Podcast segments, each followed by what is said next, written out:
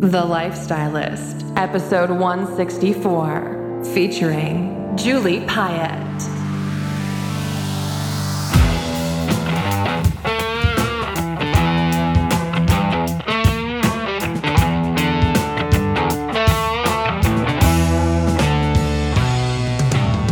I'm Luke Storey, a former celebrity fashion stylist and founder of School of Style. For the past 20 years, I've been relentlessly dedicated to my deepest passion designing the ultimate lifestyle based on the most powerful principles of health and spirituality. The Lifestylist Podcast is a show dedicated to sharing my discoveries and the experts behind them with you.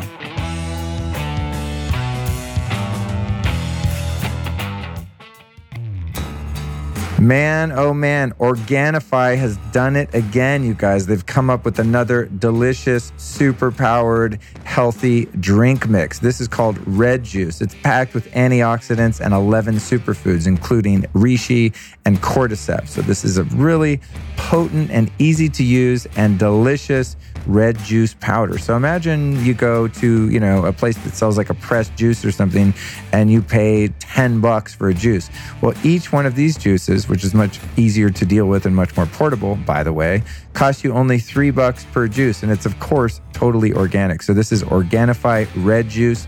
My new favorite thing to do like midday. I'll usually do like a green juice in the morning to kind of get alkaline, then a red juice midday, and then I do their uh, Organifi gold later on in the evening because it's super calming. So these guys are kind of coming out with products to cover the whole rainbow, and they all uh, have different uses at different time in the day. So if you want to check out the red juice or any other fantastic Organifi product, here's what you do go to Organifi.com forward slash Luke. That's Organifi spelled with an I. Organifi.com forward slash Luke. Enter the code Lifestylist at checkout and you will save yourself 20%. So it's a really keeping fat discount for you over at Organifi. Check them out. Their stuff is fantastic and I use it literally every day. If you're into health, you've probably heard a lot about gut health and gut testing, getting your gut biome tested and all of this stuff. And it's a really great idea to do that. I've done a lot of testing, but one issue with a lot of the at home tests is that they do not test your fungal species thoroughly. That's where this company BIOHM comes in. They send you a test you swab a little sample. It's not as bad as it sounds, trust me. A lot of the tests require huge samples. I won't go into that, especially if you're eating. So you basically swab a little sample, you mail it into BIOHM, and then you get your results, which not only tells you about your bacterial load and which ones are in there, how much, all that, but also the fungal, which is really important. You have to have the right amount and the right varieties of fungus in your gut in order to be healthy because your gut is like the master regulator of so many aspects of your health, including your mood. If you're like depressed, it might be because your neurotransmitters are jacked up, because your gut's jacked up. You might have leaky gut, you might have the wrong bacteria. It's a very complex issue. So go to biohmhealth.com forward slash lifestylist and order your home testing kit. Mail it in. They're going to look at your results, put you on the phone with a live nutritionist that's going to make recommendations based on what they find in the test. So that's biohmhealth.com forward slash lifestylist. Once you get over there, use the code lifestylist at checkout and save 15% off your order.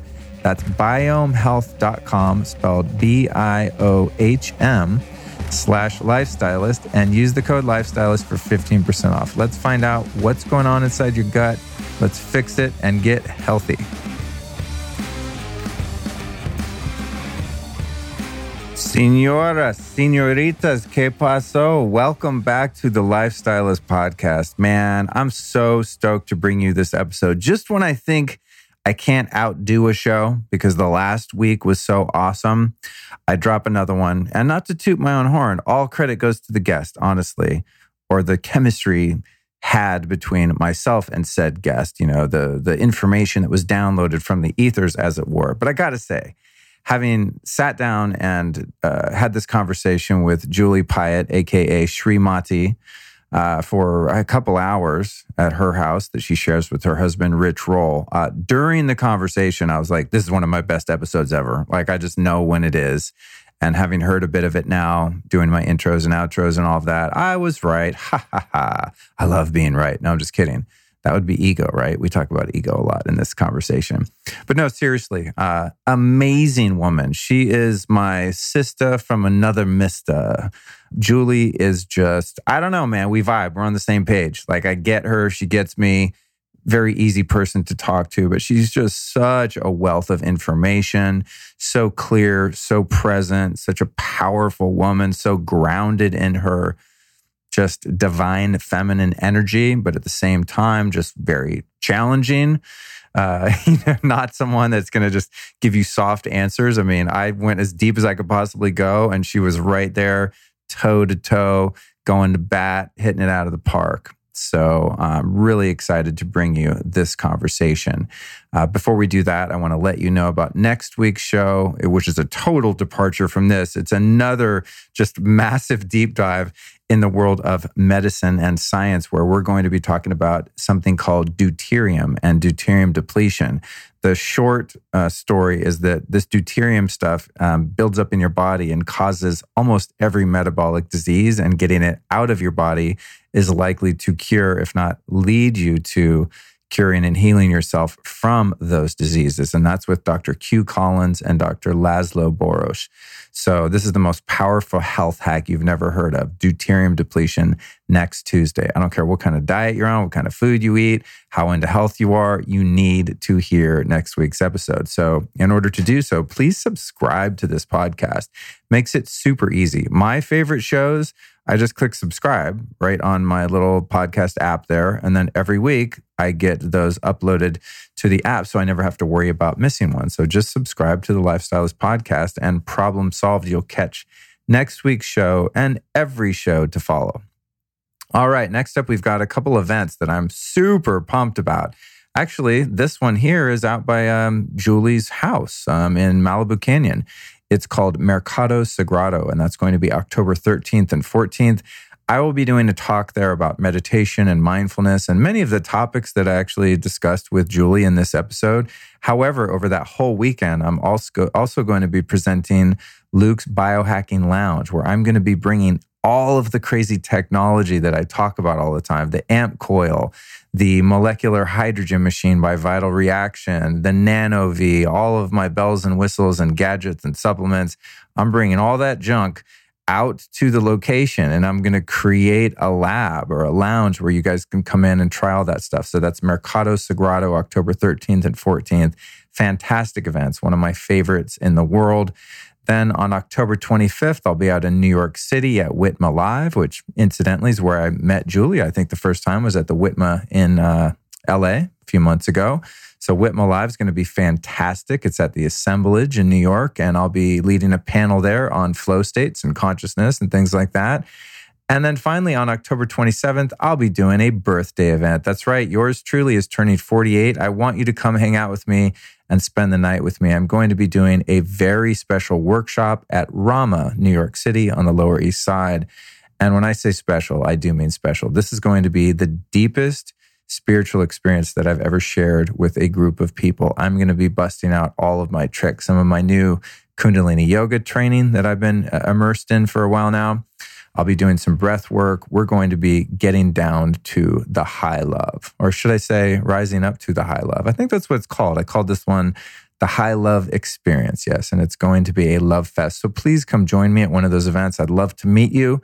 It's great to sit here and talk to a microphone alone in my studio, but it's really cool when I get to meet listeners to the show. So don't be shy. Come up and say hi. Come to the events, man. Come hang out with me. I'm, I'm a normal guy. I'm very approachable. I love to meet you and get to know who you are. You know a lot about me, you know a lot about my guests. I want to know you. So go to lukestorey.com forward slash events. That's lukestorey.com forward slash events. And you can click right through to any of those events and get your tickets and get it all sorted out. All right. So Julie Piatt, aka Srimati, is an author, podcast host, amazing plant based chef, motivational speaker, meditation guide, yoga teacher, and singer. She is a true Renaissance woman, you guys. And uh, man, as I said, I just I don't even want to talk about the episode. I'm I'm hesitant to even rattle off what we talk about, but it's kind of the format of the show, so I'm going to do that. But I'll just tell you Man, just listen to the show. You're going to freaking love this one. We started out with a grounding ceremony, a little meditation. So don't listen to this one when you're driving, perhaps. I think maybe might not be totally safe. How Julie reconciled her relationship with her father, going through past life regression every week for two years. Crazy story there. We talk about what is addiction and how do we fix it the fact that if we do not embody our entire life form, someone or something else will, scary stuff. Exploring the most efficient, minimal, and powerful expression of your brand. Why Moby doesn't read any comments about himself online. The fact that if you're posting on social media about meditating, you're not meditating. If you're posting about hiking, you're not hiking. So we take a, uh, a look at our behavior and uh, compulsive use of social media and devices. Then we talk about getting vulnerable and open and sharing extremely personal information in a public space like a podcast and how we can use that to heal ourselves as well as others. Then we talk about finding polarity between the masculine and feminine energies in a relationship. And we really actually talk a lot about her relationship and her kids and being a parent. And uh, I got a lot out of that conversation because she has a fascinating relationship with Rich Roll, who's, of course, a huge author and former podcast guest on this show and a host of his own podcast. And they just have a fascinating relationship. So it's really neat to learn about that. And then we talk about some of my most frequently used curse words and uh, why I'm having such a difficult time stopping using them. And then who gave Julie her spiritual name, Srimati, what relevance it holds for her, and why she doesn't go by it all the time. Why sexuality is so out of balance on our planet and what to do about it. So you can see in this episode, man, we really talk about some very meaningful topics. And I would say, just in general, we're talking a lot about mindfulness, personal development, personal growth, spirituality, but in a very down to earth, realistic way. So it brings me the utmost pleasure to bring you this conversation with Julie Piatt.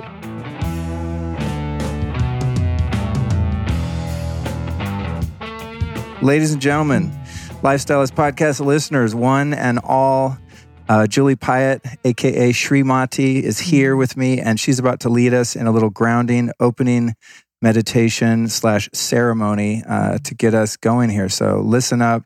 If you're driving, pull over now. If you're not, mm-hmm. close your eyes and dive in. Thank you. Okay, so I'm just really honored to be here. It's such a sacred blessing to be able to have the privilege to exchange energy with Luke today.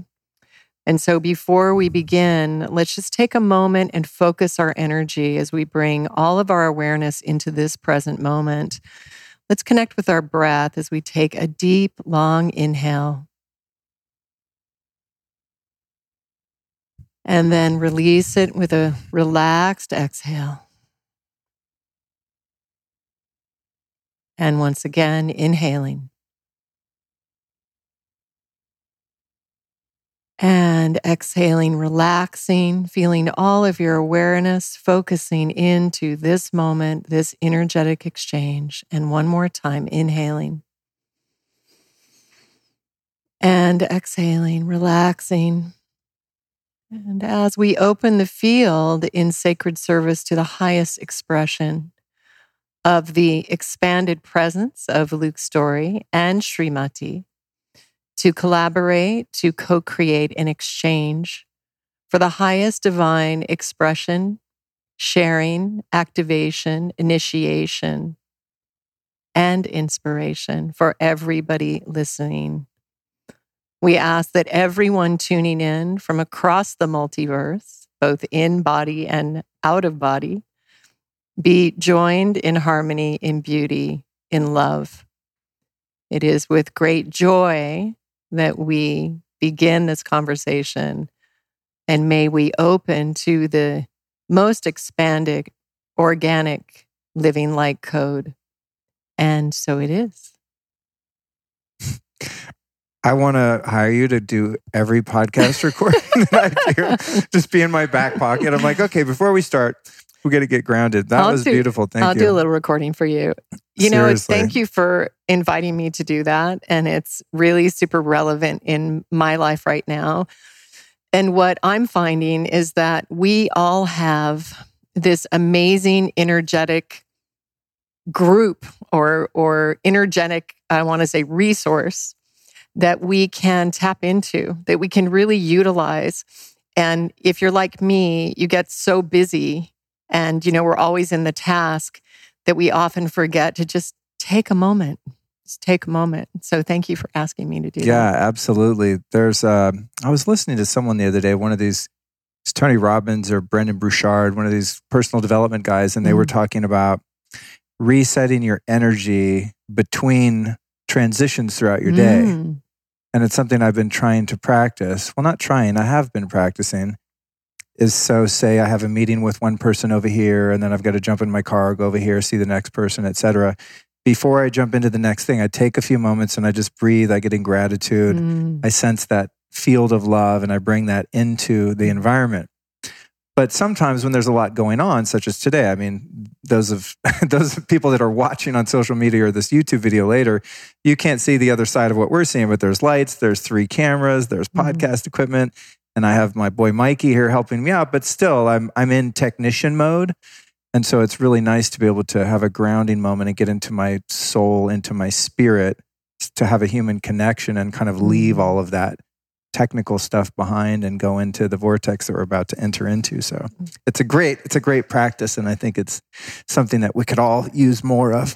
super beautiful and i mean i liken it to you know tuning tuning the experience and gathering all of us everybody watching you and me and actually tuning us to a like frequency Yeah. so And I I think a lot of people too probably don't realize that many performers or people that are in the public eye in whatever capacity have practices that prepare them, whether they be an athlete, mhm. the host of a TV show. Again, Tony Robbins. I mean, you can watch the documentary on him, and he, you know, he's got all the the trampoline and the breathing exercise and stuff. And and seeing those things for me is very validating because I'm doing that stuff all the time before kind of the main event of the day, whatever that is. In this Yeah. case, being the podcast, I'm in my car doing all sorts of breath work and chanting and praying and getting myself pumped up. And I think it's really important for people to understand when they perhaps see someone like you that just appears very zen and has their shit together and is bringing this great energy that there are practices that Mhm. enable that capacity. It's not just like, oh yeah, I'm just on all the time. yeah definitely i mean it's a whole it's a whole way of of getting up in the morning it's the way you get up in the morning it's the way your feet your feet hit the floor in the morning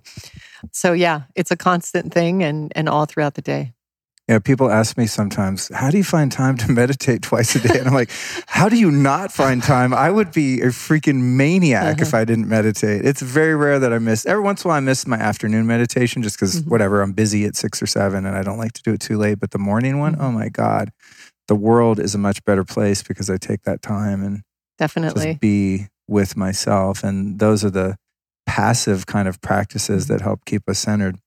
So, uh, funny thing is, we're sitting here in your home. Uh, it's also the home, those of you listening, of her amazing husband, Rich Roll, who's was kind enough to be on my podcast. I think in the first 10 episodes or something, it was really um, something I'm very grateful for. I forgot to mention that to him when he was here, but you know, I was asking people that are kind of prominent in in various fields at the time when I started to be on my show, and I don't think at the time I'd even put out an episode. I was just kind of putting the first 15 in the can or something. And he Mm. was one of my guests.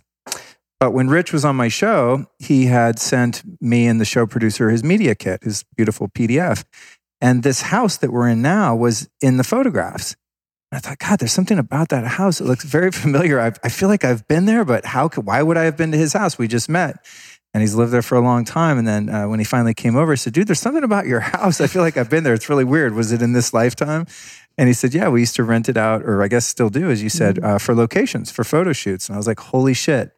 I came here, must have been 15 years ago, and did style when I was a fashion stylist and did a shoot for Microsoft or something like that. so perfect Yeah, and I remember pulling up the driveway and just going, "Oh my god, I need to make this happen someday." oh And it's funny now because I've been living in the city, right in the middle mm-hmm. of LA, for 30 years. wow I moved there when I was 19, and now I just have this such a strong. I mean, it's almost it's not even a calling; it's a nagging. Mhm. It's like that movie Get Out. it's like I get this message like Luke, get, Get the out. F out. And where I imagine myself is in Uh, Topanga or out here, nice. somewhere removed from the city. Mhm. So it's beautiful that you've been able to manifest this for yourself and your family. And uh, it's really nice to be here in the capacity that I am today. Isn't it? It's just funny, you know, you think back to earlier times in life, if you would have told me whatever that was 15 years ago when I was an assistant, like, yeah, someday you'll have this thing called a podcast.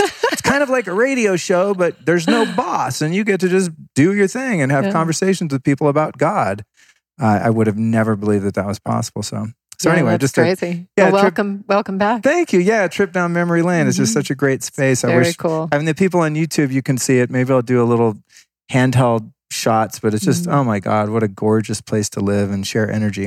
It is. So as we jump in here, what are you most excited about in your in your personal life, in your career, relationship, Mm. family?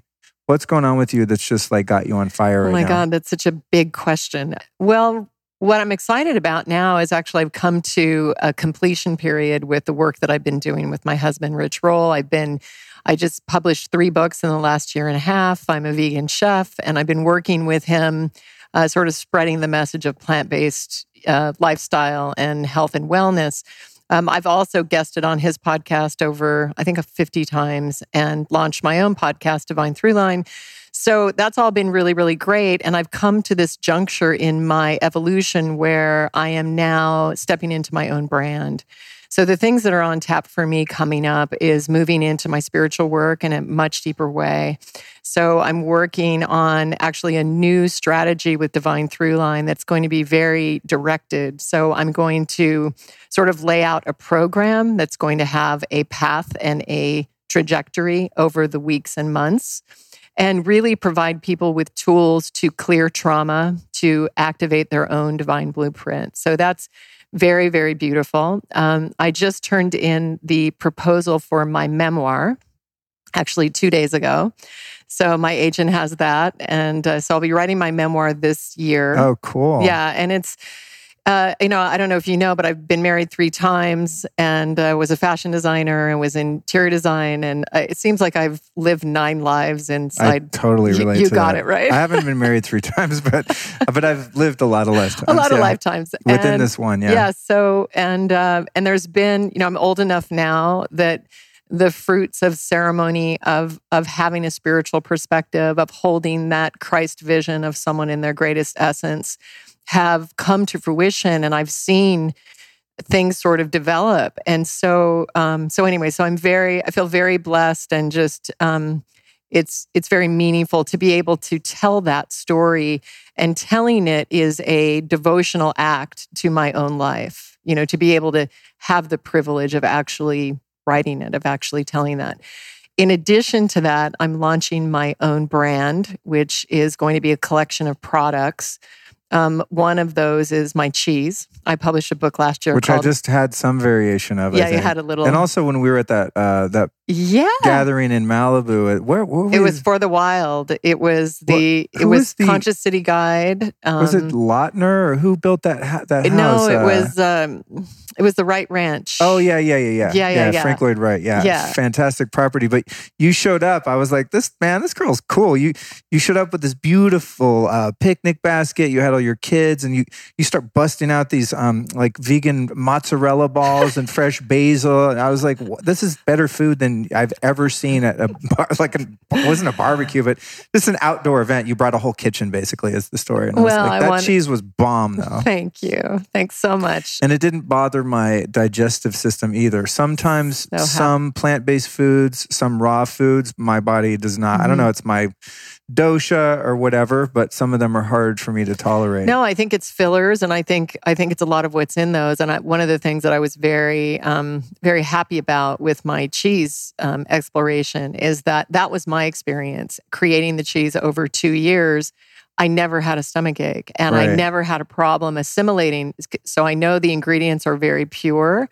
And I know, I mean, I'm happy to hear you say that because it's almost like you get the taste and the tangy and the cheesy and the creamy. The you had fresh mozzarella. Yeah. Um, it's quite extraordinary. It was like a caprese situation. Yeah, exactly. Yeah, it was I- amazing. It was funny because we were just in Italy doing our retreat, Plant Power Italia. Um, and since it was on the heels of the release of my last cookbook, we really went Which is to town. gorgeous, by the way. Thank No you. ass kissing. I swear to God, that book is freaking. you. I have a collection of cookbooks from people that I've interviewed in my Mhm. kitchen, and I, I don't cook. I mean, literally, I have a frying pan and I have a Vitamix, and that's the extent of my whole culinary skills. But I look at those books, and like I was telling you earlier, I go, man, I have a collection of cookbooks. I just need a good mate that loves to cook, and I'd be like, just make all that stuff, and we're good. Like I have, good. the, I have the recipes, and that book's just so beautiful. And so many people like um, Shiva Rose Yeah. and and High Vibrational Beauty yeah, from the cat Carolyn.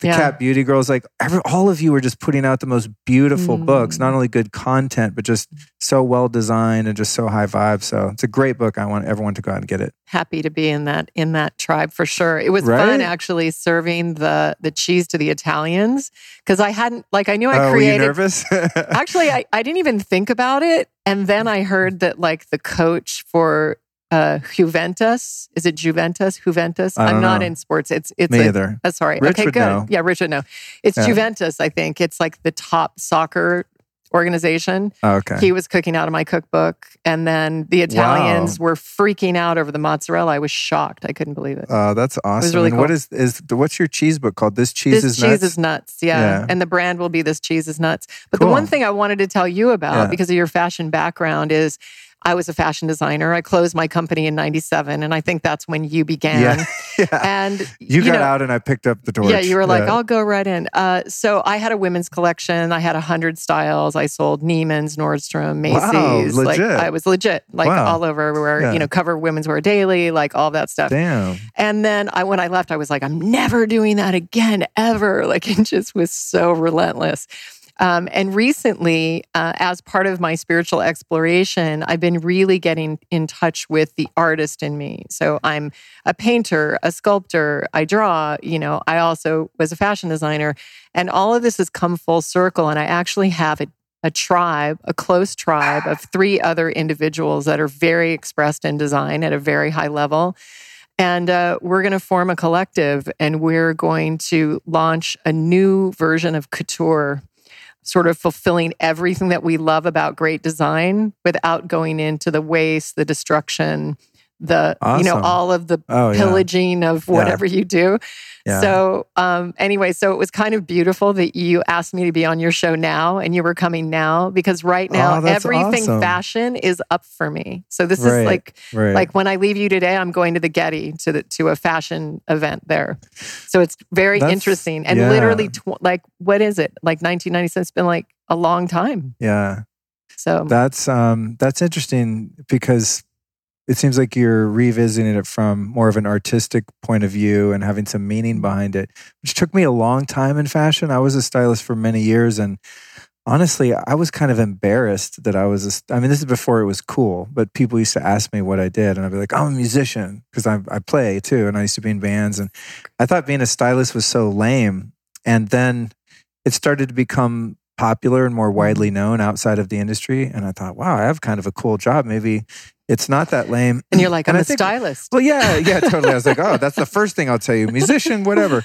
But no, the uh, the point being is in the art of it. It took me some years to kind of disassociate the fashion industry from the Mhm. vapid materialism of all of that brand name hierarchy weird stuff you know the caste system of what you wear i just always thought that was ridiculous and uh and it wasn't until I started really learning more about fashion because I realized that I had to become more competent in order to become more successful. And then eventually I saw the art.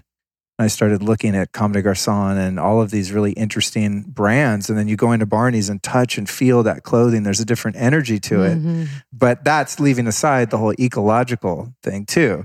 I mean, that's like we could That's a go off. nightmare. It's, a, it's right? another conversation. But Mhm. even now, whenever I Mhm. get clothing, I always clean it before I wear it, just because of the chemicals and fire Mhm. retardants and the Mhm. you know the weird stuff they put, the anti wrinkle treatments and dyes and all this crazy stuff. So um, I'm a huge supporter of the art of fashion, but also ecologically sound production of clothing that has a high vibe and that is well designed. So I'm excited about that because you know I hate to say this, but a lot of the clothing that's eco-friendly isn't really in my style. Right. You know, it's Exactly. like I go, oh, that's good for you. Right. Congratulations. I'm Yeah. not wearing it though. Yes. I'm still going to go back to But I know, think the- that's something, the thing that I've been led to in my spiritual exploration is really honoring the fact, honoring the fact that I have this, ta- this taste level, the fact that I love these environments. That, and really part of my mission is to bring beauty to the world, is to bring beauty first to myself and then to the world. So I went through a stage like early on in my spiritual path where I was like, okay, I have to shave my head and wear a robe. And then I was like, that's just another outfit. It's just that kind of outfit. It's still an outfit. right. So I've learned to, you know, just really embrace that and just own it. You know, it's okay. And we'll have to see how this collective plays out. But the intention is to, you know, couture, like I'll pitch it to you now and see and see what you think. So couture normally is a manipulation. It's a spinning of reality and it's a false truth that's put on somebody to try to manipulate them to spend absorbent amount of money on something, right? To gain an image. Yeah, and there's a scarcity model within it too, because you- there's a finite number of those pieces, and they're not mm. available to everyone at all right. times. And so if you get it, then you're special, Yeah. blah, blah, blah. So what I'm working with in my art is the same thing that we started this podcast and how we began is I had an experience creating medicinal art for a client who commissioned me to paint for him for four months. And I went into meditation every day and I channeled his highest directive into these paintings. And they were life transformative. And so, what I know is that as artists, we're missing an entire opportunity to use ceremony with art, art, music, whatever it is you do, with this intention to create an actual elevated quantum result. And so, with this team of people, we're mixing uh, very developed awareness of the unseen energies, um, sincere heart and devotion for the highest outcome for an individual, not not a calculated, not I want to make this to get money or get things, but really what would be your highest energy supportive to you, mixed with another artist who's channeling words in certain configurations mixed with one of the best designers on planet Earth. and so we're spinning like a new version of couture. Yeah, there'll only be one in the entire world. It will be expensive, but it will be a medicinal talisman that will actually catapult you on your mission. damn, Do you like it? I'm in. I love Yeah. it. Okay, it's cool. very cool. I'm also someone who appreciates the consciousness and energy of all things. Yeah. Right. I mean, you know, the orchid has a certain calibration of energy, Mm-hmm. a certain buzz. And this is something I talk about a lot in fashion, actually, um, with my business school of style, which teaches people how to become a fashion stylist, is to help them understand um, the variance within the scale of quality in clothing and that it's great if your client can only afford h&m like you get h&m but if your client can afford dior you get them dior and Right. i always encourage them to just go into some of those high-end stores and try things on and get a feel for it it's not just the label or the price tag there's a certain energy because of the care that goes into constructing those garments and designing them. And so I truly believe that everything has a level of energy, any type of art.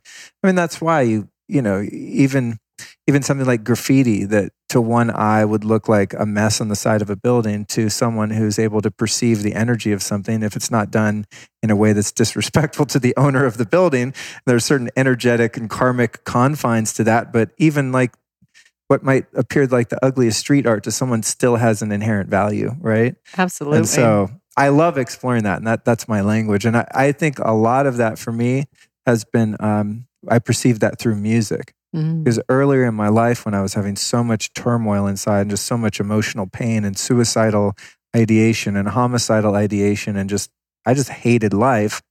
The only music that resonated me with, with me was like punk rock and metal, you know. Mhm. And now every once in a while, I try to put on something like that, and I'll just oh, I'm going to get into it and just go back to 14 years old, and it's like oh god, one song I'm kind of into it, and I'm like, dude, put on some mantra or Right. classical. It's just I'm at a different vibrational match to that. So yeah, So that's cool. that's really neat stuff.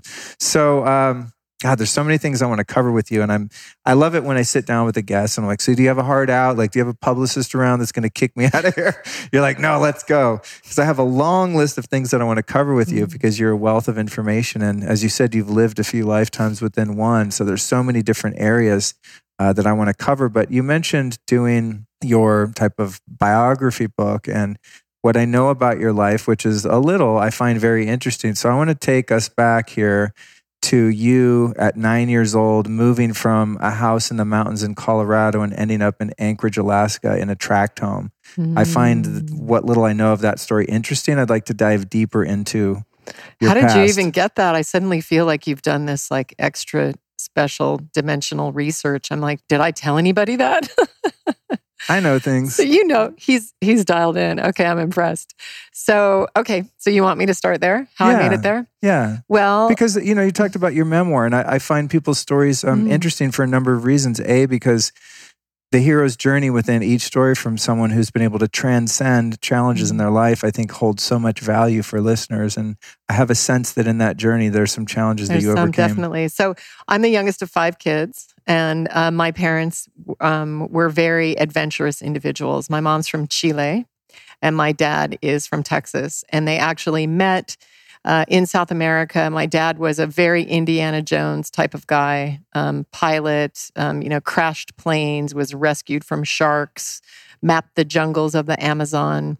And I'm going to tell his story because it's really, really profound. Is my mom was um, her father left her family when she was 16, and in Chile they were of a of an upper class, and divorce was very it was not done. And so when this happened, it was quite a shaming of her in her community, and she had to support her sister and her mother at age 16. So my mom spoke English quite well, uh, and she ended up getting a job as a teletype secretary in an American company.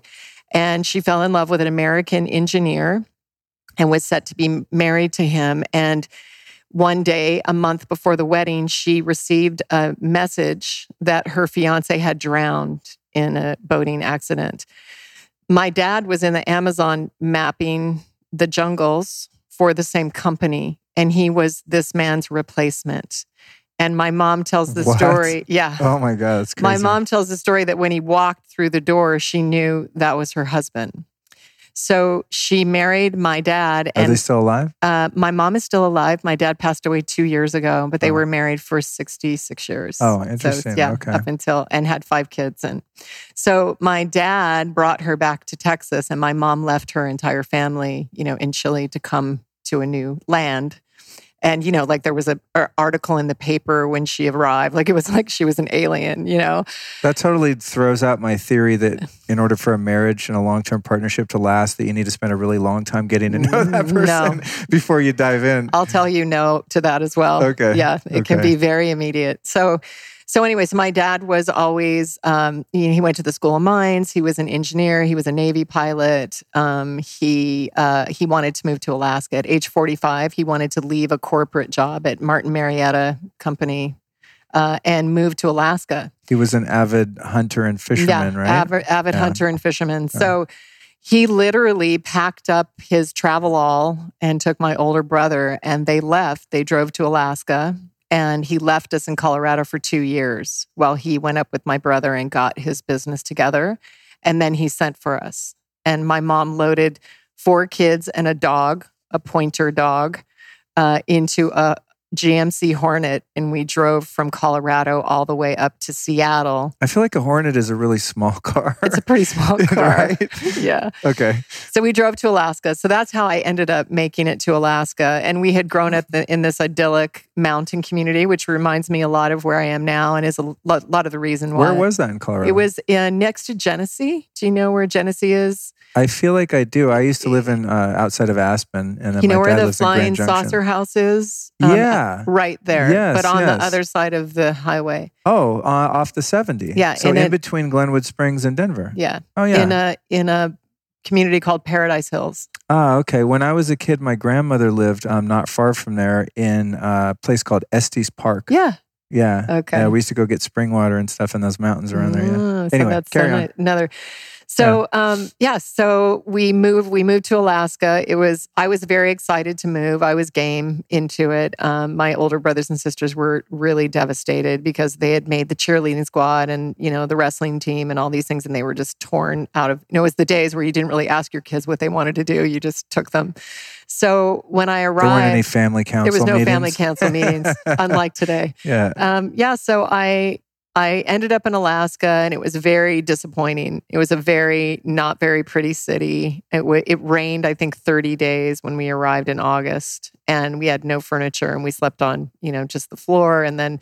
So it was kind of a drag, honestly. You know, people hear Alaska and they think, "Oh, it's amazing." Um, it was dark a lot of the time, so it was pretty depressing. Yeah. That's far north. I've been to Alaska. It's it's another universe up there. Just energetically, it's you're on a different planet almost too. Definitely. And also, I would say that my dad, for all of his love of the outdoors, it was something that he did solo. So it wasn't like we're going to gather up all the family and, you know, go out. He didn't take you kids hunting and fishing and stuff. no, no. He would take off. Like he would go out in the bush for a month and, you know, come back with a bear that he shot and skinned. And Do you think you ending up where you are now, living this very plant based lifestyle, has anything to do with that? I just think I was I was like this. My dad and I had a very interesting. He's been the main the main relationship that I came in to reconcile in my life, and it's taken me all these years to actually even realize that. So I was not my dad's favorite. I was he was an engineer. Two plus two equals four, and I would say, Dad, two plus two is twenty two. And he would get furious, like just complete, like, what are you talking about? And I remember when he came, even when he came to my first fashion show, like you know, I just launched this collection. He he just he couldn't talk. Like he couldn't believe that I had manifested all of that. So I did blow his mind quite a lot. And he loved me. You know, he was a, a devoted father.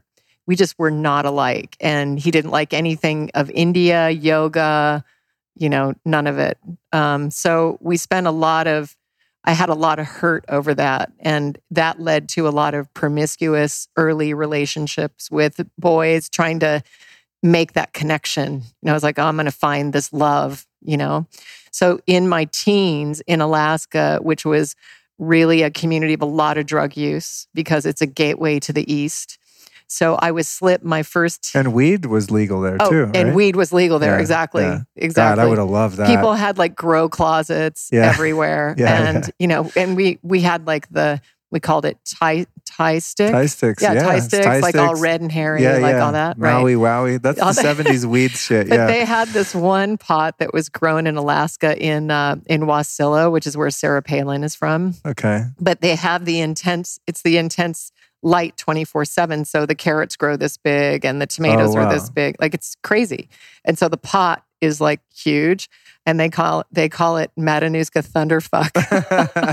nice. That's the That's- name of it. Oh, that's amazing. So anyway, so it was this just this kind of crazy life, and um and and I was trying to plug that in, and also I was a very independent, very old soul child, and so you know I probably dictated a lot of the. Yeah, I was happy I didn't have a lot of supervision. Like I preferred it. I preferred my parents not coming to my, you know, track meets or. You know, I, I had it handled. I had my life pretty much handled. Uh, but the other really crazy thing is that I hiked for hours in the wilderness in Alaska, completely unsupervised, with no water, no cell phone, no no bear spray, Right. literally nothing. That's what comes to mind to me is that did you see that um, that documentary film uh, Grizzly Man, I think it was called? I don't think I did. Oh god, it was about this you know like uh, bear whisperer sort of fellow that did really unsafe things in relationship to grizzly bears in Alaska. And, Right. Uh, oh, I don't want to. I don't want to spoil the ending, but it didn't turn out so well for him. Yeah, that's- but I've- that's when I think of Yeah. that area of of the world. It's I just think of bears everywhere. It's know so weird It's is that, you know, as a parent now, you know, I have four kids and Yeah. raised five. And Yeah. and I mean to think that I was it would just be like that, like, okay, see you. And I would just go into that mountain for 20 hours, maybe. Wow. And it was light all the time. So many Right. times we would misjudge and the and the like the tide would come in and we would have to climb over some cliff in another place. And and somehow I, I really credit that experience though to awakening my creativity to a very large, you know, very large funnel. So, Um, and, and it, when you were there and it was, you know, this drug culture going on Mm. with the youth, how caught up in that did you get? And was it ever difficult for you to stop or? I got very caught up in it. Uh, you know, I tended to run with people 10 years older than I was ever since I was little. So I was with people I shouldn't have been with. And um, I did a lot of, uh, smoked a lot of pot, um, did a lot of cocaine, smoked cocaine. I never did anything like heroin or I never shot up or anything like that, but I did those type of drugs and I would do it like all night and then, you know, feel horrible and then spend the week recovering and then do it again the next weekend. So it was sort of that pattern over many, many, many years. And I I, I realized um, that it wasn't a way that I liked to feel. So first I stopped smoking pot. And then, you know, by the time I left high school, you could have put a mound of cocaine in front of me and I would never touch it. You just I was just done. Like I, literally know the feeling. you know the feeling. yeah. I went Took into me a little bit longer to get there, but yeah. but I didn't have the I didn't have the addiction element. You don't have I think that that. Rich had. Yeah. Yeah, I don't I don't think I have that gene. Do you do you believe that some of us humans are more predisposed to get caught in that net than others? Uh, like as far as addiction, yeah. Oh yeah, no, Yeah. and I don't think it's a gene. I think it's a it's a it's an it's an entity possession. It's another energy that lives inside. Really? Oh, yeah. I've not heard that. I've not yet heard this you should listen to my you should listen to my podcast with Mishka. You know, Rich's No. friend Mishka. no, I don't. Shubaly. He um he's an atheist. He came on my podcast like early on. And it was quite profound because I had this awareness of what my awareness of what addiction is. And during the podcast, he described it to me without me telling him. Because I was like, what's an addiction? And he basically And told he me. has the same perspective. well, yeah. I mean, he's he described it as something that's attached in the base of his spine. Wow. I mean, it was crazy. That's interesting. It's I'm, interesting, I'm right? fascinated by this because Hmm. I've been sober, God, coming up on almost 22 years now, Mhm. right? And I was, I was the kid that didn't outgrow it, and it just got worse and worse and worse. Mhm. And it's it's not something I need to figure out. I just know that I don't know how else to say this, but God gave me salvation. I mean, I've talked about it on my show, and I try to dance around that. I was just released from bondage in a very miraculous and sudden way. It happened in one moment, and it never came back Beautiful. which is amazing. But I'm still fascinated by it as a human phenomenon because it's just something that affects so many people so Yes. negatively. Mhm. And in all these years of being sober and being very involved in recovery and, you know, um working with people in sort of a mentor um, capacity and Mhm. having great guides in my life, spiritual guides and sober guides and whatnot, I find it so strange as to is why some of us get it and why some don't. It's Mhm. so weird. And Mhm. I've heard probably the most logical explanation from Gabor Mate Uh-huh. and you know his whole thing and he's one of the foremost experts on addiction. His whole thing is that all addiction is the result of trauma, Mm-hmm. okay? When I first heard him talk about that, I thought, well, that can't be because I know a lot of people that grew up with this perfect nuclear family where they got tons of love and support and no divorce and no sex abuse and they didn't Mhm. get spanked and everything was great.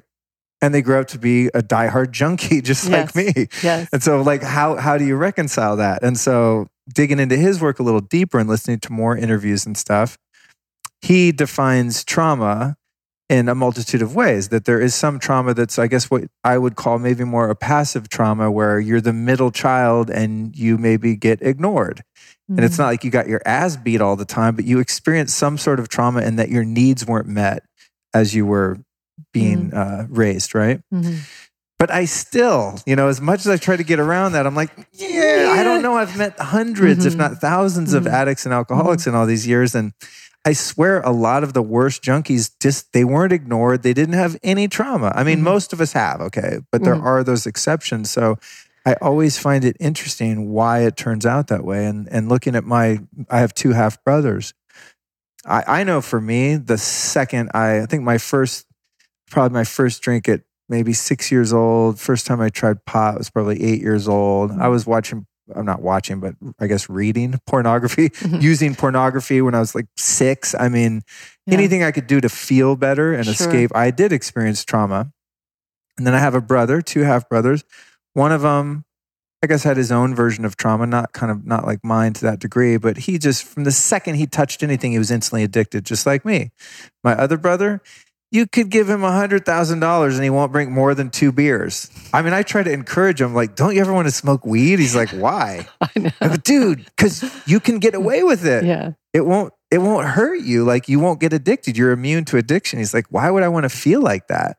Feels like shit. I have more than two beers. I feel horrible the next day. I mm-hmm. go, who cares? Mm-hmm. You get to get fucked up that night. It's amazing. You know, he just he he is wired differently. Mm-hmm. I honestly don't think you could turn him into a drug addict.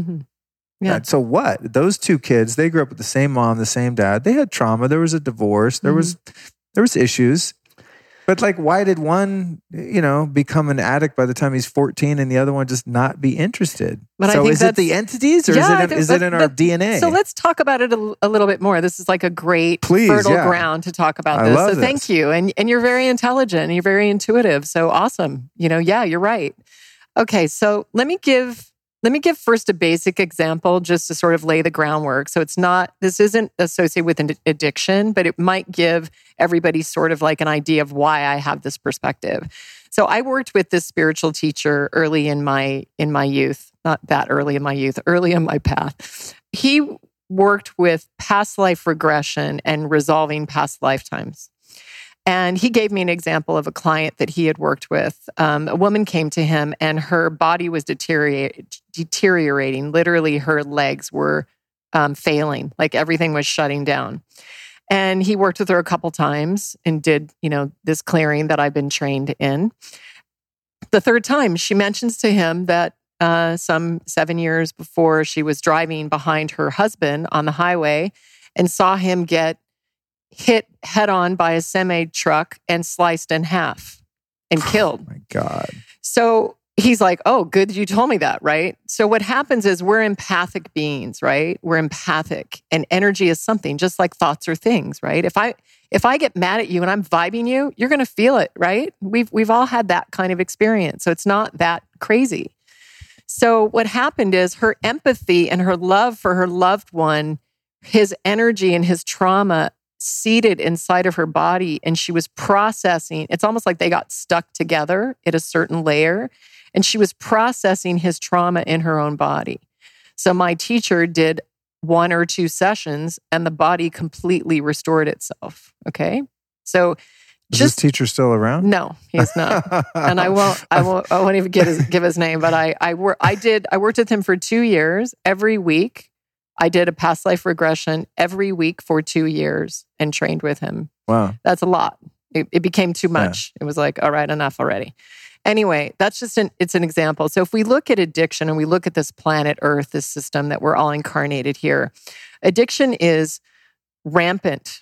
It is running through so many threads of what it means to be a human alive. And it can be all kinds of addiction. Sexual addiction is quite, you know, the whole sexual imbalance is quite a pro- quite an issue, quite a challenge. But addiction as well. And you're right. Why is it in in why is it in some people and not in other people? But oftentimes you will see an ancestral path. So many of us, as you know, we're, we come in with the ancestral makeup of whatever group we've incarnated into. And many of us that are incarnating at this moment in planetary evolution is because we made the agreement to clear that miasm or that issue within this ancestral line. So a lot of the people that I'm working with, I'm reframing these uh, pictures of you, of who Luke is. And instead of saying that you're an addict, I'm saying that you're a powerful, courageous being who agreed to come in and look at it and clear it. So if you really did clear it and you had that moment and you're free of it, you clear seven generations back and seven generations forward. The problem is, we are hu- we are spiritual beings having a human experience or possibly multidimensional beings having a simultaneous experience and if we're only looking at this level there's only so much information so there is an ability if we understand we can learn processes to go in and clear we can rescind from the program we can say i no longer participate in this in this relationship. And if you want to call it an entity or an energy or a thought form or a memory, you could call it any of those things. Let's not be dramatic about it. Everybody has aspects and layers of life that we're all dealing with. But you could claim responsibility for your own body and not allow any other energy in your body or light bodies, other energetic bodies, without your consent. If we do not embody our entire life form, someone or something else will.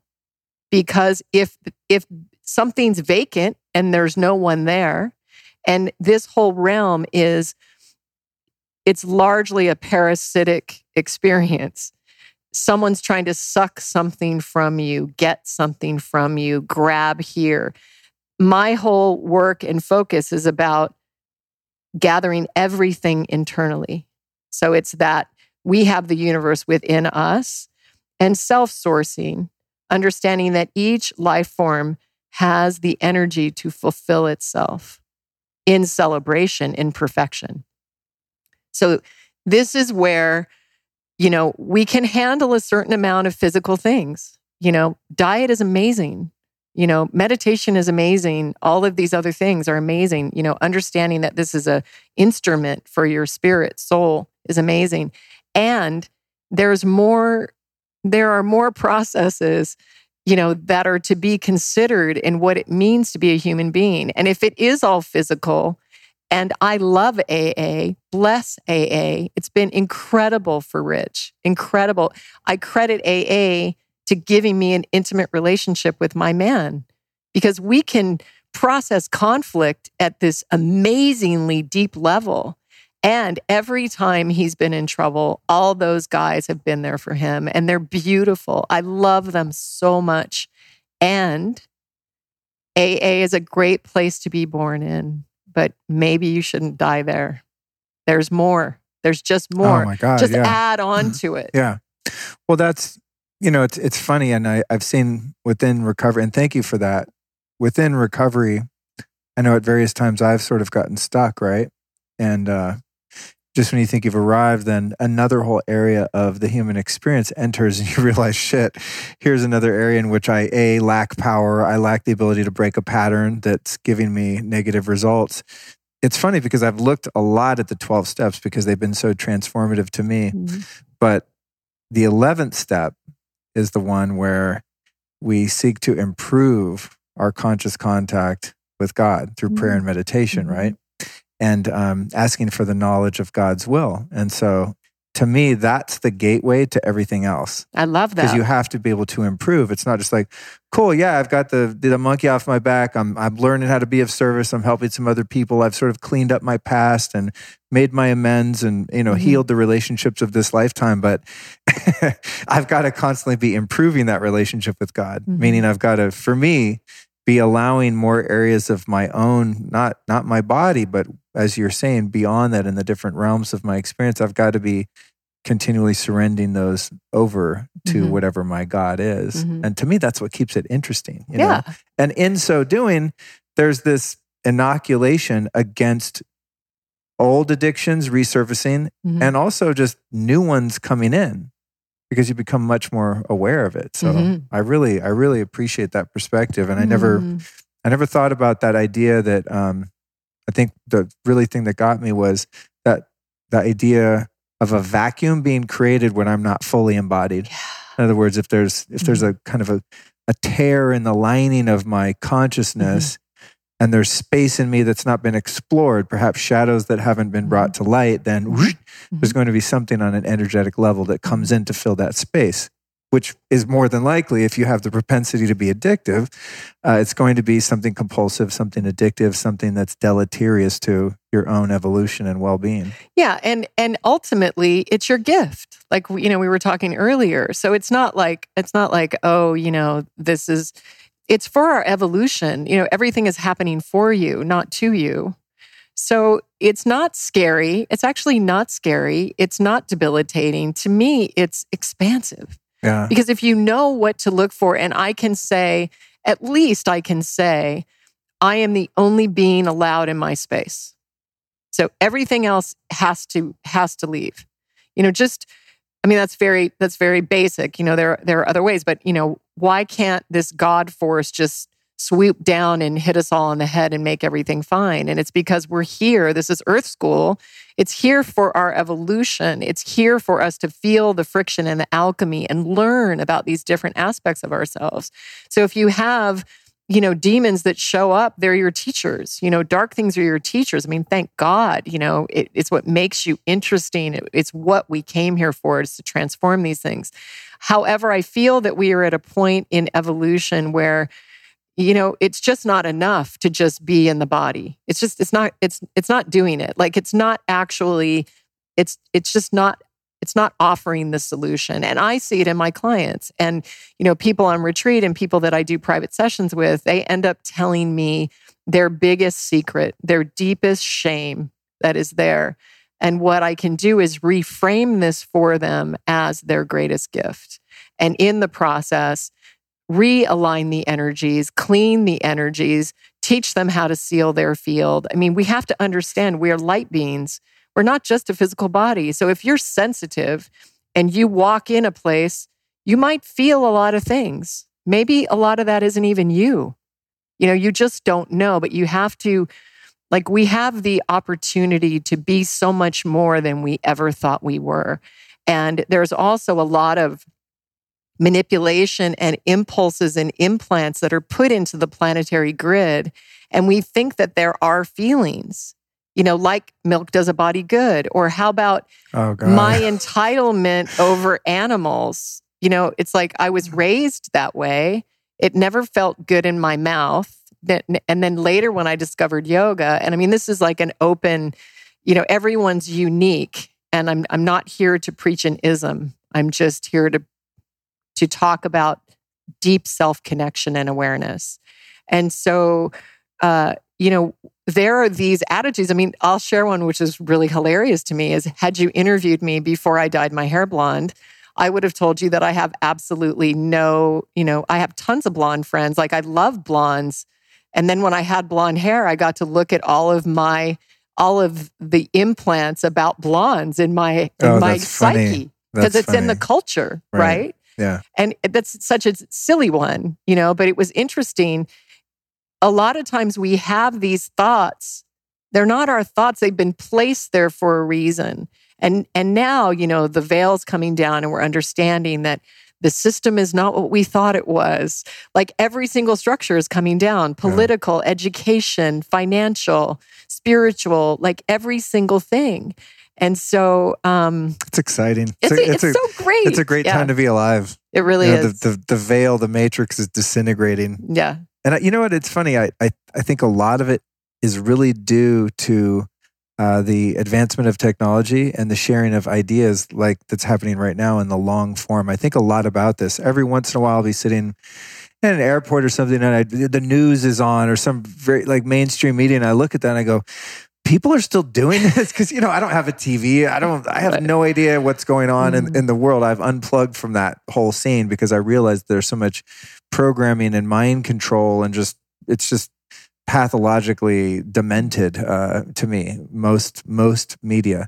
And so now i'm learning from podcast and going to conferences and from watching youtube videos and people now have the ability to have these long form conversations where i'm not beholden to any of advertisers or any control grid of information. We can talk about whatever the hell we want. Some people are going to resonate some won't but people listen to podcasts like mine and like yours and your husband Rich's and learn things that are so transformative. They can never be plugged back in to that grid. It's like once you see, I always use the example if you're in the woods and you know hiking along the trail and you see a snake and you get startled and then you look closely and you see that it's a discarded rope, you can never believe it's a snake again. Right. And once the veil's been lifted from that manipulation, which is usually trying to control you or sell you something or control you through you know wants and needs and desires that aren't even yours really yes. but once you unplug from that it's much easier to start seeing the ways that it's proliferating into mm-hmm. your life so now that i'm largely unplugged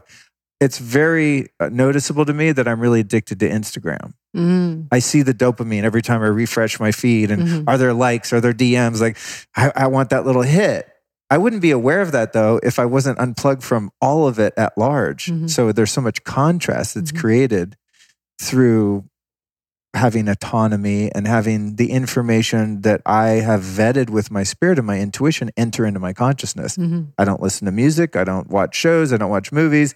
I don't read books. I don't interact with other people on a interpersonal level unless they meet a certain criteria Mhm. of consciousness and evolution that I think is beneficial to the highest good. Right. So I just don't engage with that. Mhm. So it's interesting to see when people still do. I go, whoa, holy shit. I think because I'm on this path, I think everyone's on the path. Right. And so You're in your own bubble. Yeah, I don't know where I'm going with that. I just, No, but the- it's exciting right now. Just, I Mhm. think media, independent media rather, to specify, is so exciting because we have access to information that's so transformative and so powerful. And a lot of it's free. I mean, Yes. you can take people's online courses. and Sure. All of that. But Mhm. I mean, you gotta listen. You gotta sit through a couple ads in the beginning of my show, maybe, Right. unless you figured out that 15 second fast forward forward, for it. Right, you know, exactly. Yeah. button, which I'm I know a lot of us do. Yeah. But other than that, it's like, dude, you just chill and drive around and hear from someone like you that Yeah. can describe that. Just for me, that that vacuum, the concept you just gave me was like, holy shit! So I need to be filling Mm. filling my my glass with that clean, Mm. pristine, crystalline Mm. water to Mhm. displace that muddy water that's still lurking in the shadows. Mhm. And I think you just identified, I think if you want to distill down, you know, what is the what is the highest divine purpose of what we're doing? It is just that to offer somebody the possibility of another view. It's almost like they just peek over the fence and they're like, "Oh, I just peeked over the fence." So it doesn't matter if if they Right, right. believe everything we've talked about or they they relate or they don't relate but it's offering that there is another way that there is that there's another path that there's another world waiting you know that i i really think that's really really really profound and i also have the experience i haven't had a tv for over 10 years um, Rich was kicking and screaming when I got rid of his TV. he was like fighting for, what do you mean? I've given everything up. You know, it was like Oh, that. man, yeah. And I'll never forget, I got some of the worst hate mail after I mentioned on one of his podcasts to get rid of your TV. Literally, like, like, uh, you know, cuss word, like horrible name calling for the TV. Getting trolled I about was that, like, I was like, really? Like, it's just Oh. TV. right? But, um, but now this is okay. So this is Instagram is becoming a little bit like that for me right now, and I'm having, uh, I'm having a moment with it. it's a tough one. It's kind of a tough one. You know, I'm like, wait a second, like I got rid of a TV so I wouldn't hear all that when I go through. And, you know, I think there is a, a lot, uh, an opportunity for us, especially beings like you and me, and like many of us, but to actually really curate your content, cure, you know, even a refinement. And so I'm interested in the concepts of minimalism in content. So when we think about content and so much being shared and everybody's like on a not you know we're on a schedule like well this is how much you have to share and you know trying to get followers and whatever you're you're trying to do there's an etheric collection of energy of everything that gets put out it exists somewhere and so, as I was telling you, my beautiful yoga therapist teacher, Michael Manfredo, delivered a Zen bomb to me a couple months ago where I was in a yoga pose, eh, trying to get my leg in a certain place, and there was no room. And I said, Okay, I'll move the mat. And then he just says to me, Or maybe you could move the bed. And that one statement has slayed me for the last two, so two months because I was considering that I was hearing this tape in my head, like I dedicated my life to moving the bed, you know, and you realize that from the point of perspective, how much perspective do we really have? If we haven't awakened certain aspects of ourselves, do we really know what we're doing? And then I have this criteria, which I've always had, which I ask myself, what am I doing? Why am I doing it? And is it in the highest divine alignment with what I'm here to, to share? And so I've taken the last two months, I stopped posting uh, and I've been in exploration and meditation of being very clear on the most efficient, minimal, powerful use of messaging for my own brand. And I think it's vital right now that we all become very discerning about what we're doing. So, just what you were just saying that you don't spend time with people unless they fit a certain criteria. That's very advanced wisdom because you become the energy that you hang around with. Yeah. And I we, call it I call it the bless and block technique. Bless and block. that's that's more BB. For, actually that's more for trolls. That's you know, so it's funny. like Bless and block. rather than in because every once in a while I get a troll too. Yeah. It's not very often. Maybe I'm not popular enough, but it's like the first instinct of the ego is like, Yeah. I'll show you, motherfucker. Yeah, oh, right. really? Yeah. And I want to just fire back at them and just devastate them psychologically. You know, obviously I'm not going to do that. Yeah. So then it's like, hmm, how about not engaging and just blocking them? And then Right. it's just that's it. energetically, yeah, it serves the highest good to actually help them by not engaging too, Well- because to engage is just to invite more of that darkness that's spewing forth. Right. I mean, absolutely. I agree with you. And and the other thing is I think a really amazing place that I am uh, embodying in my own life. And I think that this is vital for us to be the way showers, the leaders, the, uh, you know, on the front edge of, of a lot of things is having the courage to be disliked. Like just literally, now I'm not inviting anything. Like let's just say grace and peace and beauty all over that. right. But the thing is, is that in order to, you know, I was talking to Moby once and uh, at some, you know, plant based event, and he was sharing that, you know, he just doesn't read any comments, but, you know, he's Moby. So he has like a good, you know, he's already like made his mark and, Yeah. you know, with his music and everything. But he just said that if he reads any reviews and if he reads any comments, then it colors who he is in the world. And I think that there's a very real truth to that. And so, um, I have this totem that I've been working with uh, recently, and it's it's it's an animal. It's water tiger. So the reason that and my my bracelet says water tiger on it, and the reason is because in getting very clear with what my mission is, who I am, my divine design, reading some of the teachings of Osho and and some of the wonderful stories that he's told about life forms not competing with each other. You know, like a squirrel isn't going to be bummed out that, you know, like the eagle could fly to the top of the mountain, you know, and it gets very spontaneous and very visceral and very natural in that state. So I've been sitting back into this totem of mine, which is water tiger, which is tiger, which is the my Chinese year and also many attributes of my being. But the water aspect was given me, to me by this Zen master who was reminding me of my sensitivity because I have a very, very heightened sensitivity, which is a great power and also has to be cared for. So I think by getting into this example, you know, of of a life form on that, you get out of the mental, you know, what does society want me to do? What did my parents want me to do? You know, what's expected of me? Or wait, Luke has a shirt with red stars. Maybe I should have that shirt. You know, how we're always looking out and and it's generated through advertising and through it's a spin you know we're always being shown some way of being so that's been super super powerful for me in these couple months of exploration That's I'm amazing. I I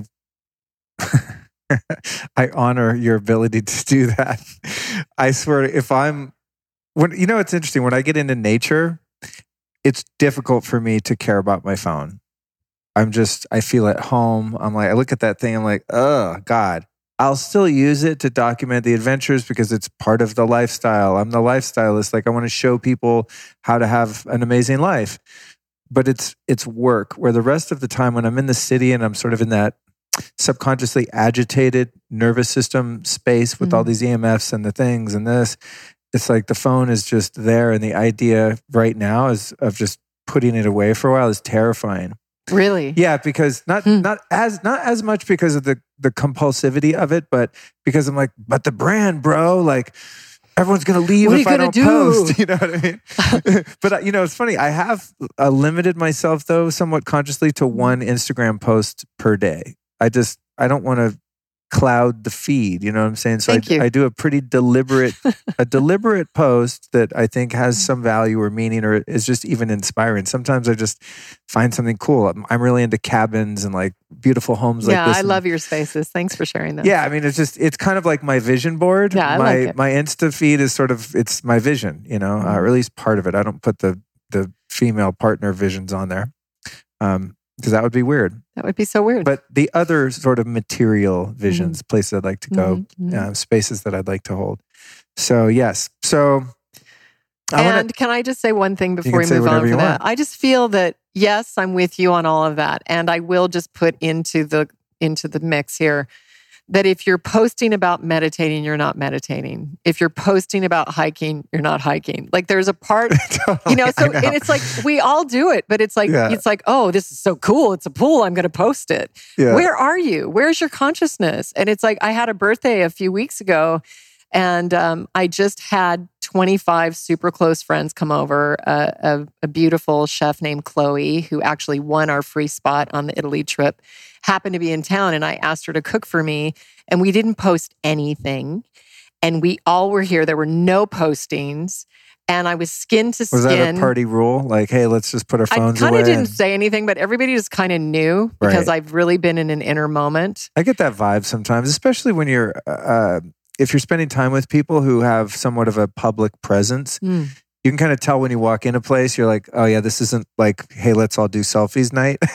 No, it just wasn't. you I can mean, pick up on that. You know, no, the air was still and the food was delicious. And, you know, we we sat and my son sang a set for us and it was it was absolutely beautiful and we didn't share it with anyone. And it was it was really needed. And I just want to put that out there. I had a friend contact me because I'll go through my Instafeed and unfollow tons of people because I'm curate, I'm trying to curate what I'm doing. And I have, you know, tons of kids and businesses and everything else. And it's not that I don't value what people are doing, it's that I'm trying to affect a certain igniting in me, ignition in me for a certain thing. And suddenly I'll be like, you know, I'll just unfollow like hundreds of people or something just to sort of help me get more clear. yeah, And a good friend of me, you know, texted me and she was like, you know, I'm devastated. I saw it went on. I saw you unfollowed me. I've had that It was like this so whole many thing. times. but I was like, and I mean, this is this is a person that is really an amazing artist who I love, who I've been very involved with in deep healing. She knows where I live. She has my phone. You know, she has my cell phone, like everything.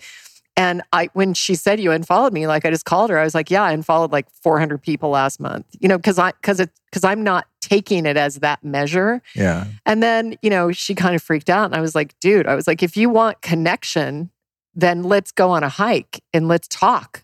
And she kind of, you know, pushed back a little bit. And I looked at our feed and I said, the last time you contacted me was 2015. How good of friends are we? and she was like, you're right. So Damn. we, we met on the trail and we talked wow, in real cool. life. yeah, yeah. And I, you know, and I'm, and she's like, okay, you don't have to follow me now. I'm like, no, I'm following you now. But it was an interesting experience, right? And so I'm just saying, don't think that if you're posting your life, that that's your life, because someday we're going to all wake up and the internet's not going to be there anymore. It's going to be like, oh, it's gone. you you know. Then what are we doing? So I love it. I do love it. I connect with people all, all over the world. It's beautiful. I'm I'm I'm looking to find a real beautiful cadence with it, where I'm really making sure that I'm having enough of these physical experiences, which is why I made you lunch before we started today, so that we could share some food together before. I appreciate So, that. Before we make it a, our hangout a media event. Before we do exactly. well, it's funny you mentioned that. You know, are you living your life or are you posting? Because Mm. every, even pre social media, just when I, I love photography, uh, I, you know, I've not tried to be a photographer per se, but whenever I go places, I just go, God, I have to capture this moment, and I just visual. I'm visually oriented. What's the word? Orientated. Oriented. Oriented. Yes, that oriented. And so I just see things. And I go, oh my God, that's a beautiful shot. It's kind of that thing.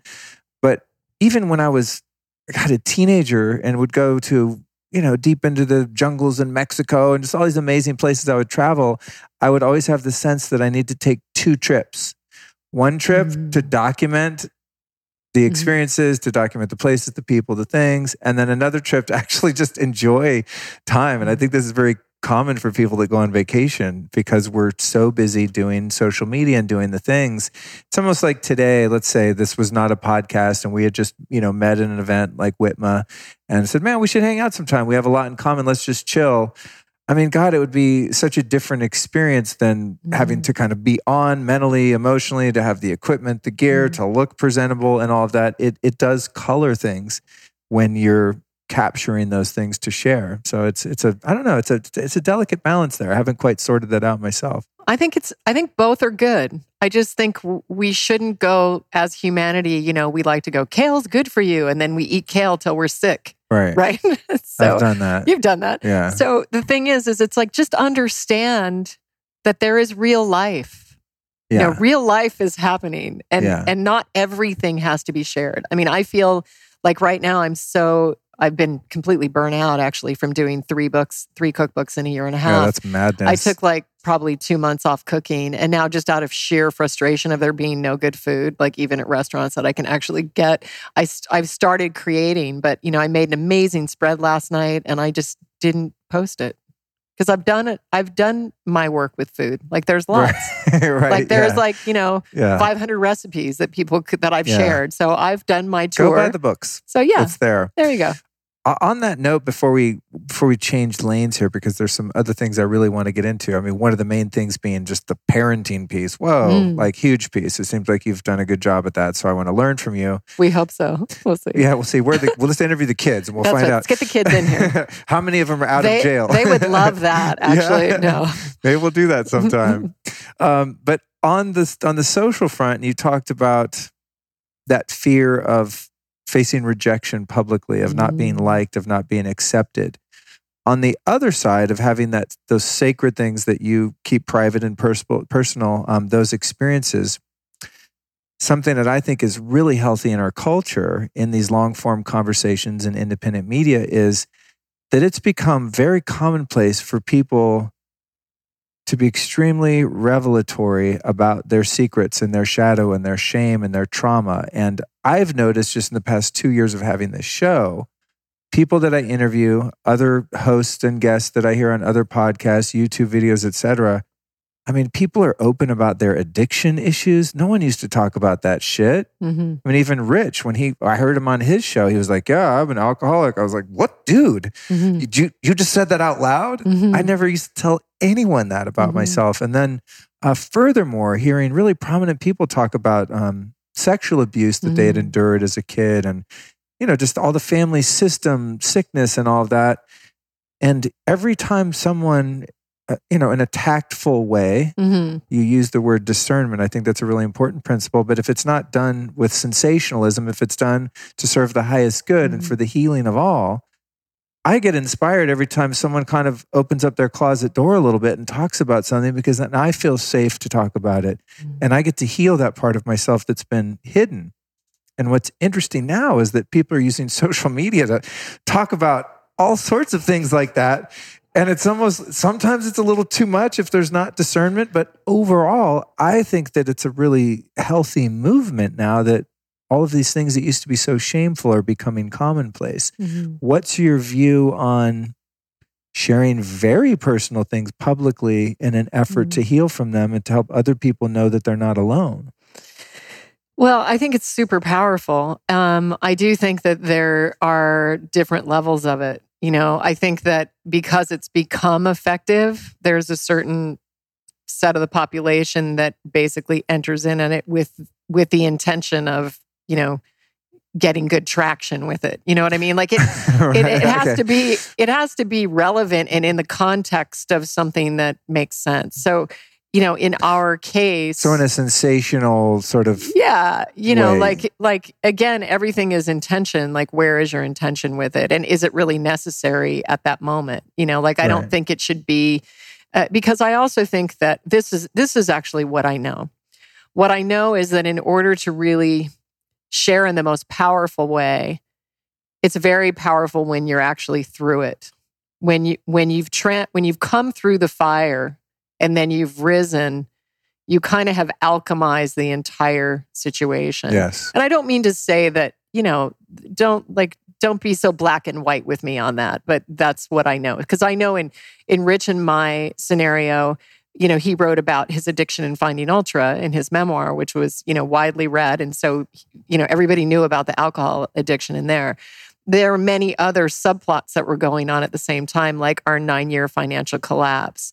And that was a very scary thing to speak about publicly because what had been put forth, at least in the energetic grid with money, had been if you tell somebody that you're failing, they will eat you up. It will cause like an attack to go further. It didn't feel safe at all. Also, during the time, um, you know, I'm sitting in this beautiful home, and it's in, it's important to note that I didn't pay mortgage, property taxes, or insurance for six, no, five years.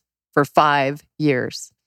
And I was doing ceremony and prayer and meditation and cultivating an energetic to hold a reality that we would we would come out of this cycle and that it would catch and we would be able to reconcile everything.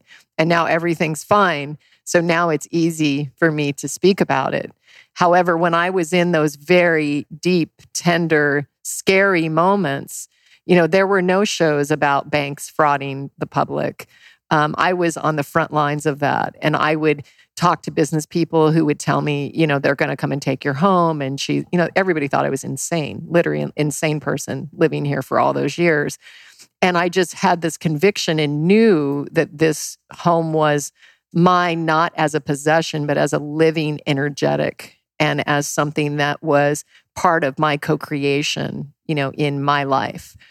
So, had I spoken about that prematurely, that would have compromised my mastery and my ability to be a warrior and embody what I need to. So let's be Totally. clear, right? Totally. That's a huge distinction. It's huge distinction. That's the dividing line, perhaps, between, I guess it's like you said, it's the intention, but it's serving the highest good in that it's useful to people that are perhaps not in a position where they've overcome Mhm. said dilemma. Mhm. And if you share prematurely when you when you have not embodied, it may compromise your situation and it also doesn't have the effect. So I was telling somebody in an, in an interview earlier today that this whole journey that I've been on, you could tell me, you know, SriMati, I think you're full of shit and, you know, and I don't I don't believe you. And it does nothing to me because I earned this. It's in my cellular makeup. No one can ever take it away from me. So I have nine years of being in ceremony, of of um, intentional action, devotion, you know, compassion, holding the highest, you know, holding my humanity as my cars got repossessed, holding my humanity as you know the bank refused me. I I had no bank account for four years, Damn. and then my friend Saul Ray. I relate to that. I relate to that, right? Back in the day. yeah, but I mean, well, I a- stole I stole money when I was first sober. I was so treacherous. I Mm. Bank of America actually ga- accidentally gave me too much money in a deposit or something. that yeah. never happened. And so I was like, all right, fuck you guys. And I took the money and spent it. And then they shut me down and they put me in this like bank account Locked jail. down. Yeah. Right, it's like this other credit system. and then they all know it. They, Yeah, all you- the banks know and it I couldn't too. get a bank account. No, anywhere, I had to go to some like weird little credit union. I totally forgot about that. That's why, God, that's so funny. God, I'm so grateful. Things have changed. Isn't that amazing? Yeah. My point is, is it's like, okay, we all have these challenges, right? We have these sacred moments. So like people, you know, I would tell people, I'm not, I'm not like a deadbeat. I'm in my sacred moment. Like this is my moment of, of alchemy. And so I met it in that way and I met it for my family and I showed that example to my kids. And it went on way longer than I expected it to. Oh my goodness. Like, had I known it was going to take that long, I might have decided an exit strategy or something. Right. That's hardcore. It was hardcore with four kids, really five kids, because my nephew lived with me. And and it also was beautiful and magical and unpredictable and sweet. And you know, some of the best Christmases we had when we had no money, we would just make up routines for each other. Or yeah, it was actually awesome. Your like gift was is I went out in the yard and gathered these sticks. yeah. Or one of the funniest ones is it was my daughter's six year birthday, and I had no money for her party, but she was only uh, it was- she was six, so I was like, "What does she know about time?" You know. So my other daughter said, "Oh, you know, it's Jai's birthday," and I go, "Well, I had this kind of skill where I'd be like, we're going to wait on that, like we're going to wait for the flow, and then something's going to arise," and that's how I surfed the whole thing. And Mathis got mad at me, and she's like, "Today's her birthday," and I was like, "You know, you're right." So I went up in my closet, gathered like objects from an old marriage drove to the pawn shop with my daughter, went in, and I was like, this will be an awesome homeschooling experiment because she's going to see like how they test the silver. And I left like an hour later with $630, which might, might have been 6000 Like it was a, a lot of money to me. Yeah. And my daughter was like, oh, I'm so relieved. I thought we were going to have to sit there all day till somebody bought it. Like, oh, yeah, yeah. so, you know, that like, night. like a swap meet exactly or something, like a swap yeah. meet. But that night, you know, I made a I made a train cake. We invited all her little toys. It was just my kids and her, and we had a beautiful meal, and we had a couple presents for her, and I had groceries for the month, and it was one of the most beautiful moments ever. I'll never forget that day. So it's it's not what happens to you; it's how you are in the face of what happens to you. And I would just say that spiritual alchemy sometimes requires privacy. And so if I'm doing very potent ceremony, I'm not going to broadcast it all over the airwaves Right. because it's going to leak the energy. That's this is so interesting, and I'm gonna I'm gonna tell you why for a number of reasons, but it's just immediately brought up, and thank God I can remember this spike of uh, inspiration that I had. But I've been someone in I don't want to say my whole life, but probably my adult life since I was a drug addict and a drug dealer. I think that's when this started the idea of being in debt, right? So when Mhm. you're a drug addict and a drug dealer, you get everything fronted because you have no goddamn money because you spend it on drugs. So you get your dealer, they give you a big batch of drugs, you parcel it out, you sell it, then you have your supply, then you pay them back afterwards. So hence began in high school uh, being in debt to drug dealers, which is not smart because if you don't pay, there can be you know repercussions of that. Thankfully I, I never suffered those. I somehow knew i didn't want to interrupt the supply chain for myself. Repercussions are fine but supply chain don't fuck with that. So uh, that began and then when i got sober I, you know for the first time in my life at 26 years old i got credit cards because i you know i'd never had bank accounts and stuff. I was just totally underground. And so i got bank accounts credit cards. The minute i got my first few credit cards I went out to Circuit City and bought VCRs back in the day and just new stereo for my car. And I just, I, I looked at a line of credit like cash flow. Like if I have $25,000 in credit, that means I have 25 grand cash in the bank. That's just literally, I don't know where I got this idea, but that was in my head. And so I just was always in debt, even though I was always earning money, even especially after I got sober, I did much better. And then when I got into being a fashion stylist, the way that that industry works, it's just it's just the way it is. Is when you get booked on a job, say for a celebrity uh, to do a music video, red carpet, whatever, you're given a budget, and that's the allotted amount you can spend on the wardrobe. And how it works is you spend all the money on your credit cards, and then when you invoice your client for your day rate, you also invoice them for the expenses, and you give them an expense report. So maybe I spent 15 grand on a job on my credit cards. I turn in all the receipts and I get paid back. Well, in the 17 years of my being a stylist, because I'm sort of a non-linear guy, you know, I don't mm-hmm. keep track of numbers and. I don't even know what a checkbook is, how you balance it. I've just never been that guy. So I would get in the habit of getting those reimbursements. And then I would put that money in my checking account and I would kind of forget to go pay the cards off. And I would see my account and go, shit, I have 20 grand in the bank. And someone would say, hey, you want to go to Brazil? I'm like, fuck yeah, let's go. You know, and I would go spend all that money and not pay my card. So I did this for a number of years. Eventually, I racked up $100,000 in credit card debt. And I've had that debt hanging over my head for I don't know how many years, for years. Mhm. I've never told anyone Mhm. except my closest friends. No way would I ever talk about that publicly. However, uh, a week ago, no, two weeks ago, I, I two years ago, I cut up my credit cards except business cards. I I vowed that I would never spend one penny in my Mhm. life on anything unless I have it in my hand. Mhm. Just I do not charge shit anymore. Finally, the spiritual lesson. Mhm. Who knows how many lifetimes I've been a debtor? It's a horrible principle to disobey Mhm. because of the shame and the pressure and all of Mhm. that. But I never told anyone because I was so ashamed. But once I'd paid it all off, I found myself talking about it Yeah. Just as you said. Okay. Mhm. because there's a there's an inherent lesson into it. And my intention is Mhm. to tell someone else out there that a it's don't be a dumbass, don't get into debt. Yeah, right. don't, do as I say, not as I've done, uh, as my stepdad used to tell me when he was sitting around smoking weed all day. Um, or not mom's boyfriend. They never got married. Um, but it's now I'm starting to share it because Mhm. I've overcome that shit. Yes. I guarantee you, I Mhm. will never, just like I will never have a drink of alcohol for the rest Mhm. of my life. Mhm. I mean, unless there's some scientific cure that makes you not drink too much or something. Mhm. But I could safely say it. I'm halfway joking, but I will never drink and I will never spend money that I don't own. Yeah. I might finance a home or something like Mhm. that, but no unsecured debt. It's just, it's like I'm sober with money Me now. too. And too. sober, and then sex comes later. It's another conversation Right. uh, which was a, another tough lesson to learn. But now I feel that I can share about it, and I've been interviewed on a couple podcasts in the last couple weeks, and it's just it's intuitively come up. Mm. Oh, what's going on with you? What are you working on? Well, shit, I just became debt free, and I've never felt better. So you know, great. it's just it's such a burden. Beautiful. But I think it's really important what you said, and to not to not use our struggles as clickbait and Mhm. sensationalism and just to get attention in social Mm-hmm. media, but to really do the inner work, like you said, to do it in secret and private until you've overcome it might be might be perhaps a higher path in some cases. No, and I think I think also you'll find that if you if you do it, you'll feel internally a discomfort with it, and then that discomfort is in fact the tear in the auric field where the energy can backlash on you. So it's not even like it it, it likely will not be in your best interest.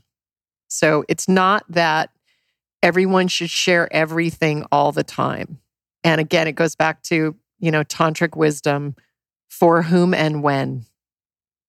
That's the answer. You know, what Right. about what about this? It Right. depends. context? Yeah, what about Yeah. this? It depends for whom and when. Where are you? Are you really safe? Are you really embodied in that lesson? Have you digested it? Have you fully digested it? Is it part of your cellular makeup? Then share. Then you can share. Right. I love it. That's a great lesson. I did. I knew that and didn't even know I knew it. You totally So knew That's it. amazing. We'll be right back after this important announcement. This show is all about building the ultimate lifestyle, right? And a huge part of that is optimizing not only your sleep, but your sleep environment. So I'm super stoked to tell you guys about Alterra Pure, who make the highest quality, organic, pesticide free, non GMO sheets and bedding that I've ever discovered. A lot of stuff on the market is actually pretty fake ass. I gotta tell you, uh, I've looked into this a lot. It's actually very difficult to find high quality, truly organic cotton. So Alterra Pure is doing it right. I've got them myself on my bed. They are insanely high quality, and it's a very great company because they really support the environment, social sustainability, and they're absolutely transparent. So I want you to go to their site, alterrapure.com. And when you get over there to pick up some sheets, you can use the code Lifestylist and save yourself 15%. So go to alterrapure.com. That's A L T E R R A P U R E. Enter the code Lifestylist and save 15%. And now back to the interview. I want to get into some relationship stuff. Okay. It's the, it's as I was explaining before we turned the mics on. It's it's an area of life that I'm really studying and, and learning about right now um, by not engaging in them and and taking a look at myself. So when I see someone that's in what appears to be a successful long-term relationship, I'm very curious as to how that works. And you mentioned the ability that you and Rich have to resolve conflicts, and I'm very interested in fine-tuning communication and codependency issues and love addiction and love avoidance and all of these sort of mental health and psychological issues that many of us face. Mhm. So, first one I want to ask about your relationship with Rich, and you know, obviously, feel free to not divulge anything uh, that you feel is is private. But my dog's um, she's barking in her sleep. So she has cute. dreams, and she'll do these little squeaky barks. Oh, So freaking cute! Oh my god, I love that she's dog, happy. sweetie. It's okay, Cookie. She's in every podcast now. So the audience, I'm sorry, you guys, you're going to have to get used to it because I just can't leave her at home. So, what I want to ask you first, uh, in relation to being in relation with someone who has had alcohol Mm-hmm. addictions and things like that, was Rich sober when you guys got together already? Yeah. So my so my trick was wi- the way life put us together is I was his first relationship out of rehab Oh, when shit. he had I'm been sorry for celibate for, a year and a half. So he had been Oh. completely celibate. He had gone to you know recovery for three months, a three month away program. Wow. So he had very advanced alcoholism, like that of a 60 year old. So it was very severe. And we met in a yoga class, and I was getting out of a 10 year marriage with the father of my two, bo- two boys. and was looking forward to dating a lot, just completely free. And he was, he had sort of tried to get married. There was a wedding with 500 people, and the wedding and the marriage never happened. The the girl didn't sign the certificate, and it was a, and they ended up breaking up on the honeymoon. Like that, it's that's a movie actually Oh, in of that's amazing. itself. It sounds like a Ben Stiller movie or Yeah, it was honestly. totally a Ben Stiller movie. So he Maybe like wa- a little bit more of a Yeah. dark comedy, but yeah. yeah. So he was looking for like a mm. 20 something, you know, young girl who didn't want to get married. And then, you know, he met me in my 30s with two little boys. So it was just not what either one of us were planning on. Yeah. Interesting. yeah. So- And I mean, when I met him, like, I never even considered that he was an alcoholic. Like, he was never an alcoholic to me. He was a Yeah. child of God. It was, it was never like I didn't even fret about it. I wasn't like, oh my goodness, you know? well, was- he, he seemed committed to the Yeah. path. I mean, uh, yeah, he's very committed to the path, but I don't know. I it just wasn't in my body. I just didn't even think about it, yeah. honestly. Well, you know, I have to I have to uh, digress a little bit here. When it comes to things like addictive tendencies and things like that, I've always somewhat wrestled with the idea of just subjectively labeling oneself. And it's it's kind of a weird thing, like within the confines of, say, addiction recovery from alcohol, for instance. The first step in being free of that bondage is, is admitting that it's got me. I'm powerless. Like I need a, a higher power to help me. And so you admit to yourself that you're an alcoholic, thereby labeling yourself with this thing. right, It's, exactly. it's a it's a mind game. I'm It's, with it's you on that semantics. one. So it's like yeah. I've never had a problem. Just I'm Luke. I'm an alcohol. I mean, I am, dude. If Mm-hmm. I touch, I have one shot or one beer. I don't. I'll end up in another fucking country in 72 hours with some really weird, dangerous people. I have no Mhm. idea what's going to happen. Mhm. So I have no problem with that. But to say um, other areas, like let's say, oh, I you know had problems with spending too much money and I was in debt, like calling myself a debtor is like, oh, that's low energy. Or if I've had too much sex Mhm. um, and it's been you know detrimental to my relationships or my well-being or the well-being of others to Mhm. say i'm a sex addict is Mhm. like i don't like the way that fits at all no Right. i'm not Mhm. i'm a fucking limitless spiritual being Right. in a meat suit that is Mhm. prone to doing some things too much. Yeah.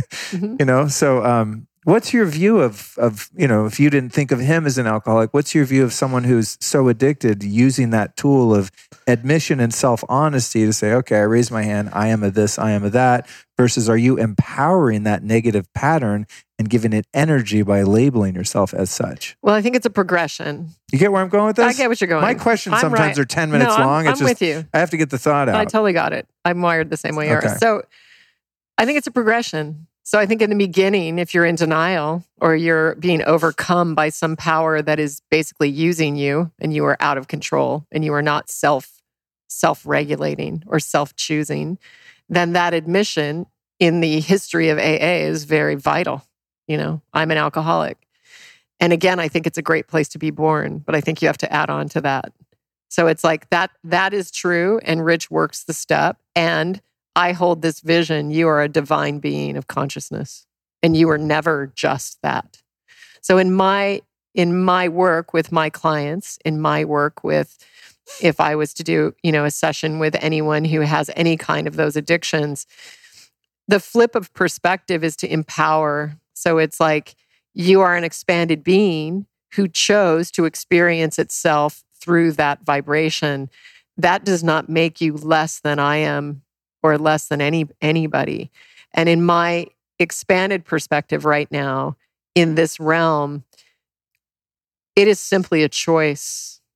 And another choice might be to be in a namaste group, which to me is also a cage. Both are cages.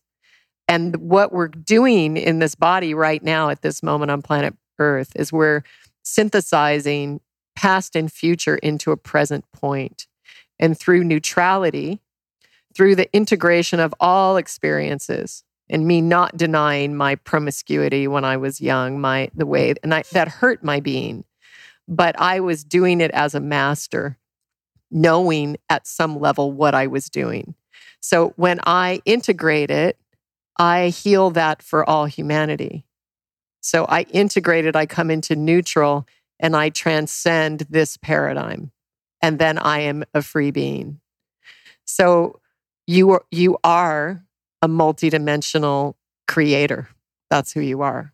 And if you're, you know, that's why, in my view, I have no judgment on a homeless person as being less than, or a drug addict, or any version of anything as being less than um, a monk or a. It's a choice of experience.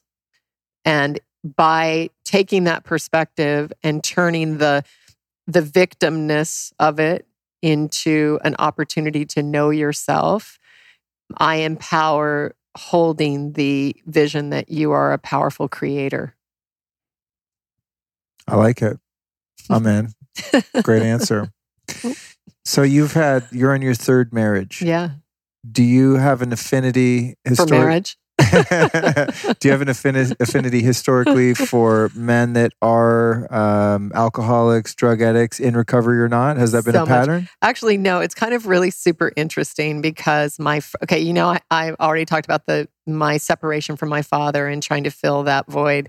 My first marriage was with a karmic relationship that I had to experience. And my feeling in this relationship was that I had to get in the race car and run it into the wall and explode it in order to be done with it. It was an abusive relationship. I was physically beaten and also verbally ab- abused for many years. And it's not it's not so black and white. I mean, obviously, he was in a very sexy life, you know, in the music business, you know, world touring rock bands, like a great, and also I was a shadow musician at the time, unexpressed.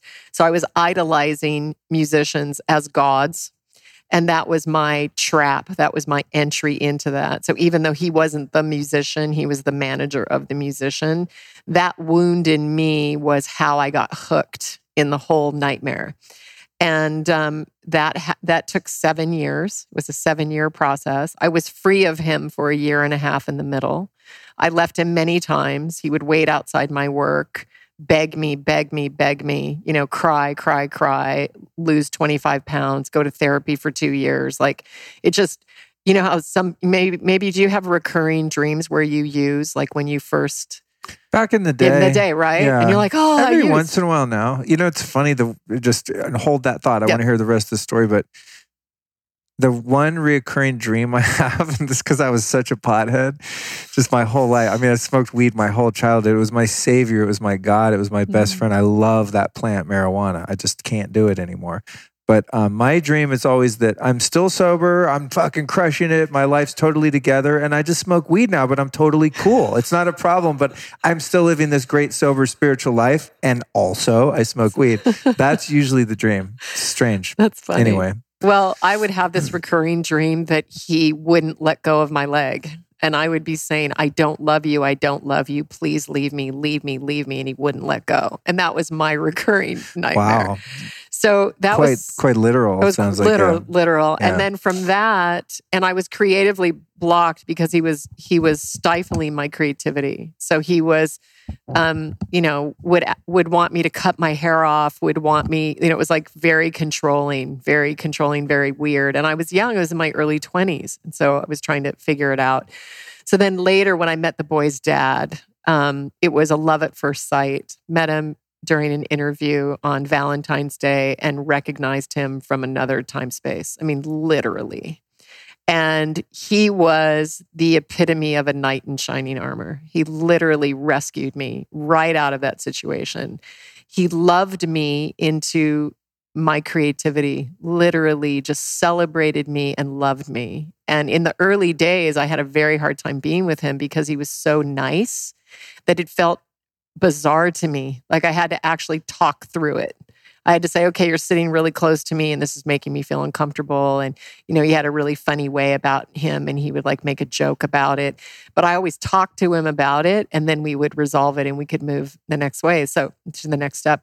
And I was, um, I had a huge creative arc with him. I became a fashion designer, had my own label, was dressing, you know, all the elite of real estate. He owned one of the biggest real estate companies in the country here was one of the main partners. He was the most eligible bachelor in real estate. I had no idea who he was. You know, I made him drive from like Beverly Hills down to Manhattan Beach for like months while he dated me. You know, it just was crazy, but I knew him and instantly just adored him. And we had a beautiful marriage. We skied together every season, like 25 days. He had his own career. I had my own career. He had 5,000 employees. I was like the C, like the, you know, the wife of the CFO or whatever you call it, CEO of the company. And it was a really incredible time. Um, I built a home with him overlooking all of Malibu on the top of the hill. This is the prime lot overlooking everything. And it was magical. And at the end of eight and a half years, the entire thing came to completion. It was over. And it was shocking to me. If you had interviewed me during that time, I would have said, Luke, I have a love that most people only dream of. And I had it. And not only that, I had my two boys during that time, my beautiful sons who are extraordinary individuals who I later would go to become musicians with and create this music over seven years together with my glorious babies. Um, so that was just amazing. So it was shocking to me that it ended, that it came to completion. And we had 11 things that happened that would have, any one of those things would have marked the completion. But ultimately, it was my spirit calling me into greater levels of myself. And so uh, it's weird. I had my abusive karmic hell, I had my fairy tale really illusion because no one can rescue anybody you know and and after us afterwards it falls through your fingers. And if you're subscribing to the rescue paradigm which is the romantic paradigm that is put forth on planet earth so if you have a rescuer then you have a victim. It's the same as a victim victimizer because as a being I have enough energy to fulfill myself inherent in my own design. I don't need you to rescue me. And in fact, you rescuing me is a lowering of my vibration. So, what I talk about in romantic relationship, that's why this romantic paradigm that's put forth in Disney, and you know, it's always the the girl's in a coma and she has to be waken up by the prince, and the older woman is a hag. So it puts the oh, subconscious, yeah, that if you get to a certain age, you're discarded, you're useless. Right. But really, in the Vedas, the woman, the feminine, comes into her most power in her after childbearing years. Like this is my moment to be everything that I am. But in our culture, it says that after childbearing, you know, you're going to choose, you're going to trade me in for a younger model who can fulfill Damn, that brutal. that whole set. It's brutal. And and I really mean, our culture in general, I think, uh, holds very little value for age, exactly. which is strange. Exactly. In other And in other cultures, the elderly are revered, especially in the Asian cultures and in India. Very much. Yeah. Yeah, because it's recognized of, of that. And the other thing is, I mean, it was beautiful. This monk that I meditate with, Swami Vidyadhishananda, like he was talking about, you know, now is my my biggest power moment. Like now's what I've lived my whole life for. And this isn't like I'm just getting started. I haven't even started yet. I'm just coming in, you know. So, but in our culture, that's what we are taught. And it's interesting because I did a self process where I disconnected from that paradigm that was lift, living inside of me, that belief of being traded in. Because if you believe that, you will attract that to you because it's your pain, right? So I think as a group, you know, women have an opportunity to rescind participation in that program because it's not true. And I'm rewriting a new way to be fully in everything that it means to be a woman at my age. Um, my relationship with Rich has surpassed anything that I ever thought possible in a romantic relationship. Wow. And it has come from a friction of opposites. We could not be more dis, you know, more not alike, more opposite. I get that sense. right? Having gotten to know him a little bit and Yeah. now getting to know you. No, yeah. it's we're completely different, and everything that feels natural to me is not natural to him, and vice versa. And somehow, that friction has created a point of meeting where uh, sexually, creatively, we are matched beyond any anyone I've ever even met like another couple. Like I've been with him for 20 years and we still have a creativity and an intimacy which is crazy. Wow, doesn't make so, any sense. That's so exciting. It it is. it's inspiring. It's inspiring. Yeah. But the thing is, is that when we enter that space, we both become completely fluid and we're able to follow this kind of force. It's crazy. It's like it's never the same. It's ne- it, it's never mundane. It's never like, oh, this again. And we spend a lot of time not together. Like I don't need him to come home. I'm not looking to know when he's coming home later today. I saw him just a minute ago. I might not see him till like tomorrow afternoon, and I'm not looking for him. but I've always been like that. So it's like he has a tremendous amount of freedom. I have a tremendous amount of freedom. And what we call it is freedom in commitment. The commitment gives us, it's a deep love that's really there. But within that commitment, we're our individual beings. Like he does not complete me and I do not complete him. And if, and please, you know, please don't go there because that's not happening. So, what we vowed is to hold each other in love, in celebration, in support, to realize our individual highest creative expression. And we've done that in very powerful ceremony along the way, starting with a very spiritual wedding with you know, gospel singers and channelers, and Bhagavan Das did our Vedic fire ceremony, and African wedding singers, and, you know, crazy, crazy activation. And then we've done it in different ceremonies throughout all those dismantling. And when we made it through the dismantle, we did a renewal of our vows, which I used to think was so cheesy and stupid because I would be like, oh, you had one wedding. Like, it's not enough. Like, you go, oh, you got to have another wedding. But we did it in this room with the kids, you know? And I really recommend this to people. It's so powerful, you guys. If you're married and you have children, get married again with your kids. Like, because they weren't there. And so we had this, you know, it was on our, I think, you know, I don't know, our 12th anniversary. My daughter Mathis designed the my dress, my and both of my daughter's dresses and sewed them. And my sons, like we all did something. So my son wrote a song and my other son, you know, wrote a story. And, you know, we had an altar made in here and it was just the six of us. And Rich read me something that literally cracked my heart. It, it slayed me. He literally slayed me to my knees after being with him for all those years. And it was so deep. And, you know, after beautiful, beautiful experience, I, I, um, I made garlands for all of us, like strung flowers for all of us. And we had, you know, crystals and we had everything that we needed. And then we went to a restaurant afterwards and some friends joined, but it was just us, you know, and it was, it was remarkable. And again, the power of ceremony, the power of taking the moment.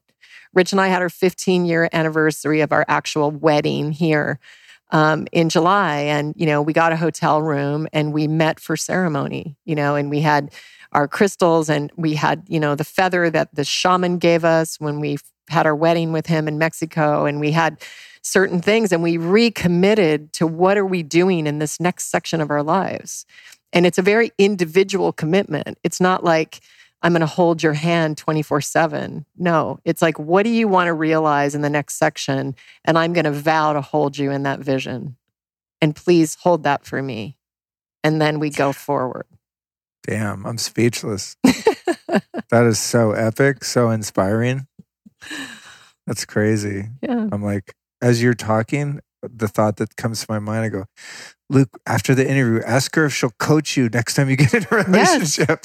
I'm Yeah. like, honestly, I'm just sitting here going, "A what? That's possible." I've, you know, I've not had, I've not had Mhm. that sort of Mhm. conscious experience Mhm. yet. It's um, Mm. had some great experiences, but not something on that level. Mhm. You know, so it's it's Well- inspiring to think, wow, that that that's possible to have. You know, and I'm obviously like no relationship on the planet is all unicorns and rainbows, but I Mhm. think that alignment is so Mhm. appealing to me, where you have two souls that are in contract with themselves and their own God, Mm. and then this third entity as i'm sort of picturing this energetically you know being the relationship and there's a contract within that Yeah, and I think I think the thing is is that is what the key to it is understanding that um, and this is one thing that I loved about Rich that was from AA because I was used to men trying to rescue and resolve things. Like they were like, hey, little lady, I've got it handled.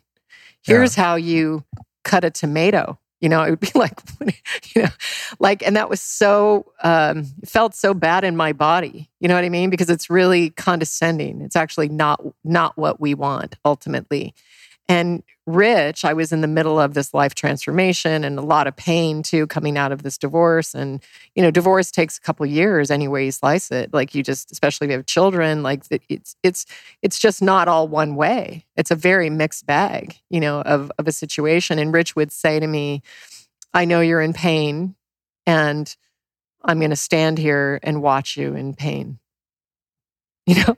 But it's like it's epic. it wasn't like i'm going to solve it for you. And Yeah. i was so relieved. I felt such a relief. I was like oh thank god. Like he's not in my space. And same way if you realize that this is a solo journey even if you're in a relationship. So like the story that i tell about rich and my transformation and what actually catalyzed this whole vegan lifestyle ultraman uh, experience that he writes about in his book and that is behind all of our cookbooks is that in the beginning years he was he's an addict. You know he still suffers from the affliction from the moods from the resentment from all that type of stuff. And he was very paralyzed. And i was feeling like maybe i needed to bring my light in because i was too much for him. And also i was coaching him. I was like dude you're suffering here.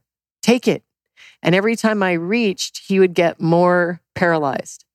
And it was very tricky to discern, very tricky to figure out because when I interviewed all my friends, they were like, You're so right. And he's so not right. You know, I was like, Is it reasonable that I want him to bring in a certain amount of income? Is it reasonable that I want him to eat well? You know, is it reasonable that he read the self help book? And they were all like, Yeah, yeah, yeah, yeah seven years, my relationship's not changing. It's not going anywhere.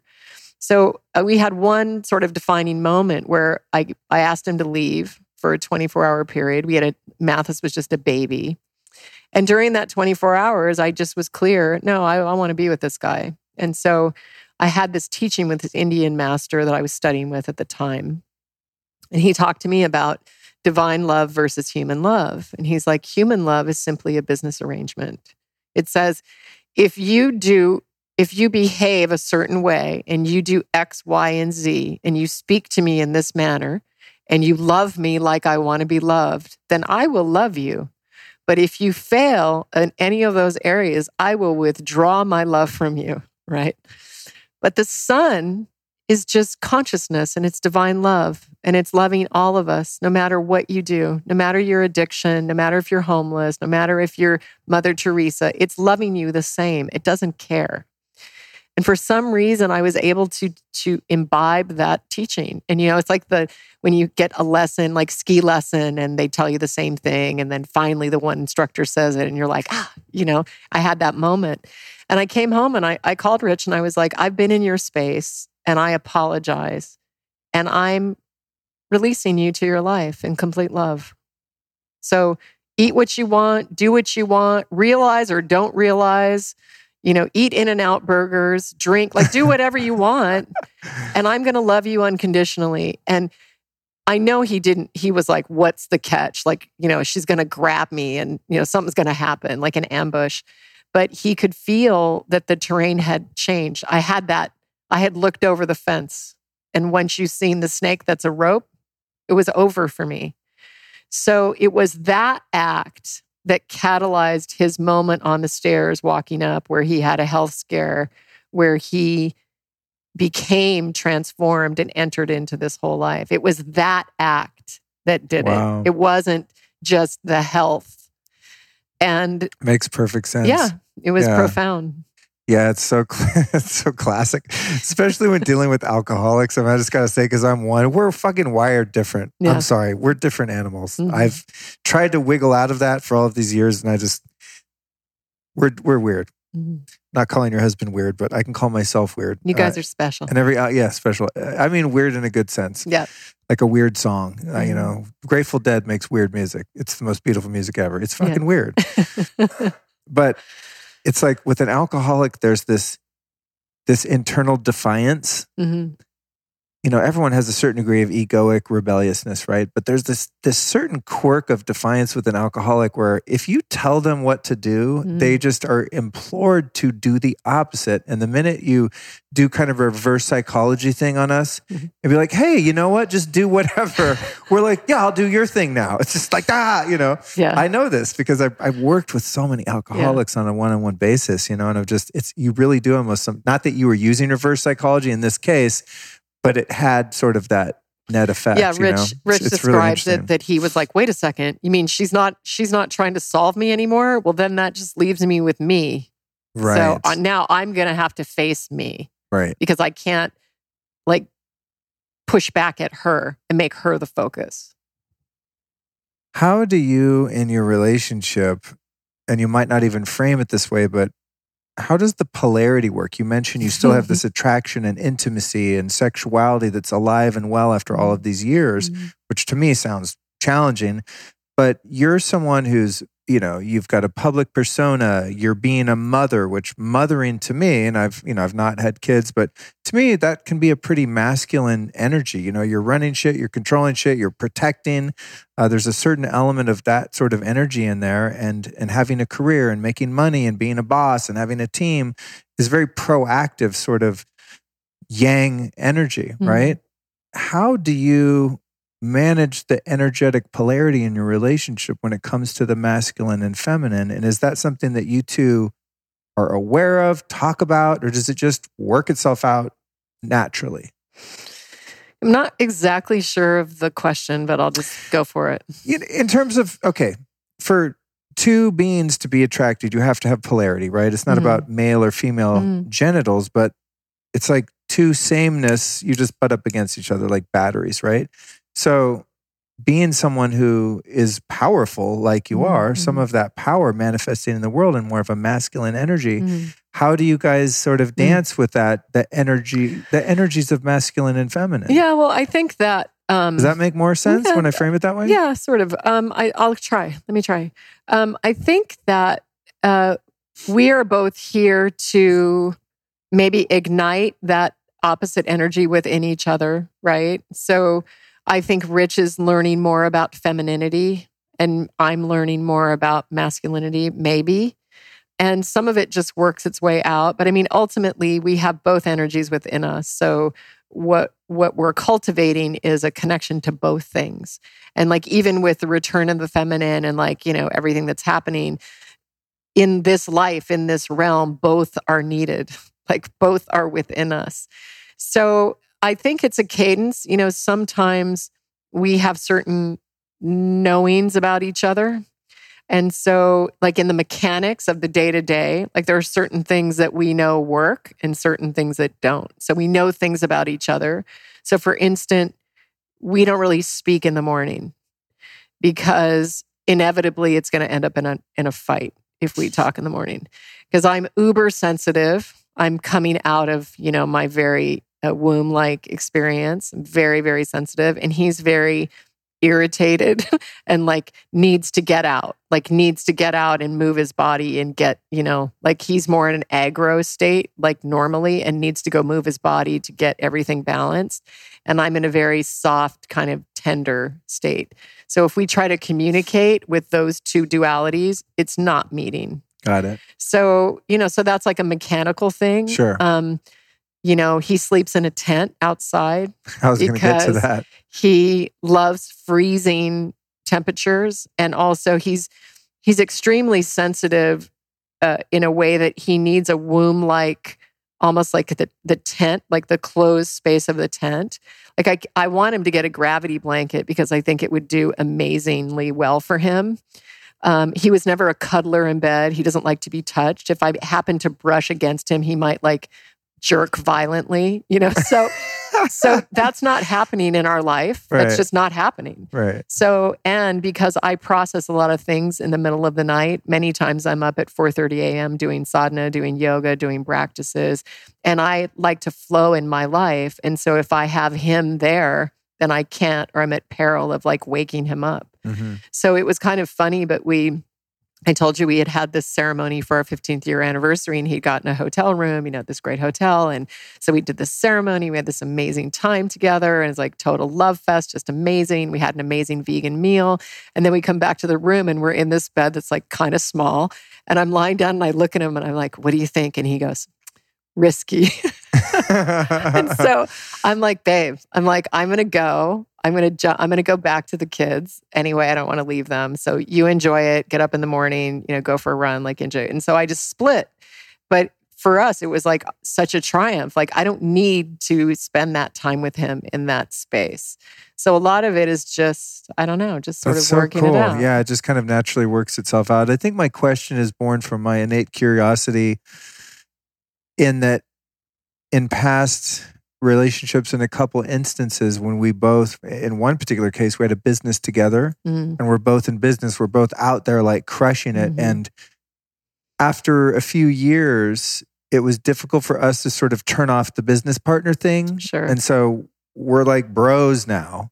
Like let's do this. Let's lay in bed and talk about money and plans. And it was like wow no Mhm. sex happening here you know? And so I, i'm just always curious i think about about the interplay of of having a family and a home and the responsibilities and how the energetic tendencies play Mhm, out mhm. And So I would Does- say, does in that make Yeah. So I mean, in maybe- that case, what I would say is that just like everything, just like every creative project in your life, it's a garden. It's a virtual garden. Your relationship, if you do not tend to it properly, it will not grow. It will not fruition. And so within our busy lives, we have date times.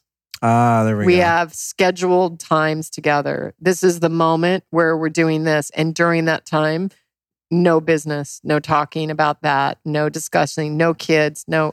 So we have to actually make the moment to cultivate. And with me, I want my time with Rich to be memorable.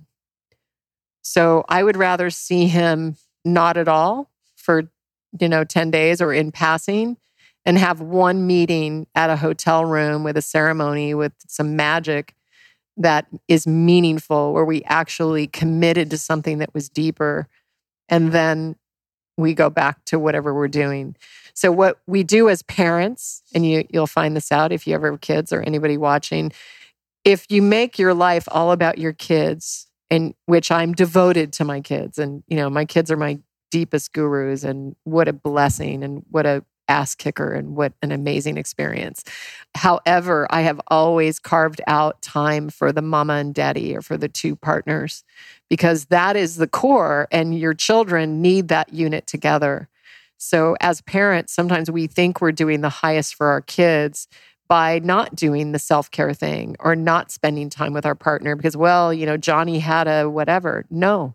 You have to be smart and cultivate that time for yourself because that's the core relationship that is holding the field for the other family members. That's awesome. Yeah, that's it's sort of um, it brings to mind this tendency that some parents have when a relationship is clearly over of staying quote unquote staying together for the kids, Mm. even though there's tension and animosity within the home. Mm. I, I never, and I'm no expert on parenting or relationships by any stretch, but but that never sounds like a good idea to me because the container that those kids are in is broken. You know, Yeah, it and I mean- doesn't have that sort of that I- foundation that's created from I mean, again, partnership. and just to say that there are many, there are many, there are many um, organizations of life. So nothing's an absolute. So it Yeah. could, there could be a situation where it actually was beautiful, and that's great. But what I would say is, if we as parents think that we're keeping things from our children, we think we're hiding things from our children, we are in big illusion. right. So either they know consciously or they know un- they know it. Okay. So I used to have a friend who cheated on her husband out outwardly, and um, this is a hard point of us to connect. But she would bring uh, men that she was in relationship with around her kids with the awareness that they had no idea. Right. And I was like, "That's you're completely in denial. They know." Yeah. Like, they're- you know, it's like thoughts are things, energies are things. People know. You can know. You don't have to say it outwardly. So, this is another way, as far as living your life, one of my great awarenesses that has helped me connect with my kids in a very deep way is by being very honest about my life. So, I have been very honest about my drug use, about my uh, promiscuity, about my ills, my pains, you know, things that have happened in my life because I think as parents, we think we're supposed to portray this perception, this persona of perfection to your child. So they're like, oh, you're the perfect parent. But what we've forgotten is that humanity is deeply flawed. And so your child is dealing with their own inner turmoil of reconciliation of the human condition, whether it's from their own experience or whether it's from uh, the collective, you know, just the collective. And so when we portray this facade of perfection, of like, I've got it all handled, and I've never done anything wrong and I always tell the truth and I've always and I've never used and I've always done this. What it does is it creates a separation from the hum, from the child to the parent. And I know in my own case when I told my my oldest son at like age 10 you know we had like a sex conversation over dinner over a lunch you know he asked to borrow my credit card and went in a flower store and bought me a bouquet of flowers at age 10. And when I told him that I had used drugs and I told him the reality of drug, they sighed a relief and they said, oh, I'm so relieved. They said the words, Mom, I'm so relieved. I'm so relieved. Because they had another scenario going on at school and they were they were trying to bridge the gap. Hmm. So I'm, you know, trust me, like I live a spiritual life. I live a holistic life. I'm not into like doing drugs with my kids. Like I don't do that anymore, you know, but we can't be sneaking dove bars at night and then telling our kids to live plant based. you know, right. yeah, it's like yeah. they're just too smart. Yeah. So if you do that, Because they're not kids. They're souls that have been here a zillion Exactly. times. They're looking at you like, oh, seriously? You think I don't know you're smoking cigarettes in the garage, yes, Dad? Yes, they know. And thank you for saying that. And I would say probably, you know, people ask me like, what is cookies like? She's like, stop telling me to be quiet. She's in she's fine. But you touched on something that's super powerful, I think, and that is that, you know, people ask me, well, you know, you know what is your, what is your secret secret with raising your kids and how did you cultivate this relationship with them? And i think it's that i always knew they were vast souls. I never regarded them as just a kid from the time they were babies because i knew it. Um, and also it's important to note that your kids will reject you at some point because it is absolutely necessary. And it's it's tragic and hilarious at one because you're like you know your kid is rejecting everything that you've stood for. And then you're like you know you're like dude what are you doing? Like we've had this thing. Like it's been going on for 20 years. Like what do you mean? And they're just like no you're completely irrelevant. Like everything you've said you know? Is it not wired into Yeah. into kids Yeah. that nature designed them to yeah become Be- independent and just reject to, you? They have to separate to find themselves in order to do it, and it's really painful. I mean, I'll make you know my my boys moved out very late at age like twenty and twenty one. You know, they or twenty two and twenty three. They moved to Los Feliz, like forty five minutes away, and I cried the entire month before they left, and didn't even hold it in. I was like, you guys, I'm not even going to hold it in. I'm just going to break down in your arms. shit. yeah. And it was because we had shared this amazing thing. We were very close for a very long time. And Right. now I need to let them go. And it's a practice. You know, I look down and it's like, I mean, we played gigs together. We, you know, rehearsed together. We recorded together. Like I wasn't just a mom to them, it was more than that. Uh, but, you know, it's necessary. when it It's comes to when it comes to showing your truth to your kids and and being real with them where is the where's the line of boundaries and Mm. enmeshment Well, Now, again, it's i experienced the extreme version of what you just described of inappropriate. yeah of Yeah. just things that i wasn't ready to hear You're I like, didn't- hey, please. TMI, like, be I, experienced. I experienced a lot of TMI as a kid, and it was Mhm. it was psychologically actually damaging, to me. I mean, fences have been mended, and all is Mhm. forgiven, and all is Mhm. well. And you know, my parents were 27 when they had me. Mhm. They They didn't know. Oh my God! If I would have Mhm. had a kid at 27, they I would have probably dropped him in the first week on the. Mm, You know, I mean, it's just I get it, but it's something a lot of undoing has had to happen because there were not boundaries and confines of what any sense of normalcy in Mm-hmm. in that. Well, again, I think it's Respect. discernment. And I think Right. um, as parents, we're going to all make mistakes. And even if it wasn't a mistake in the time that it happened, then it will become a mistake to the kids later as they're trying to like unravel it. Like in my memoir, I have this idea that I'm, you know, going to write like this is my perception of my life. Like I don't expect anybody else to have had the same experience that I have because we're all looking at it through our own lens, you know, for what it it it was the meaning that it was to me that my life took it up and and made meaning out of it. So again, I think it's discernment and every child is different. So, you know, my boys were very mature. They were, you know, they had an intellectual maturity of probably 17-year-old at age 10, you know, so they Right.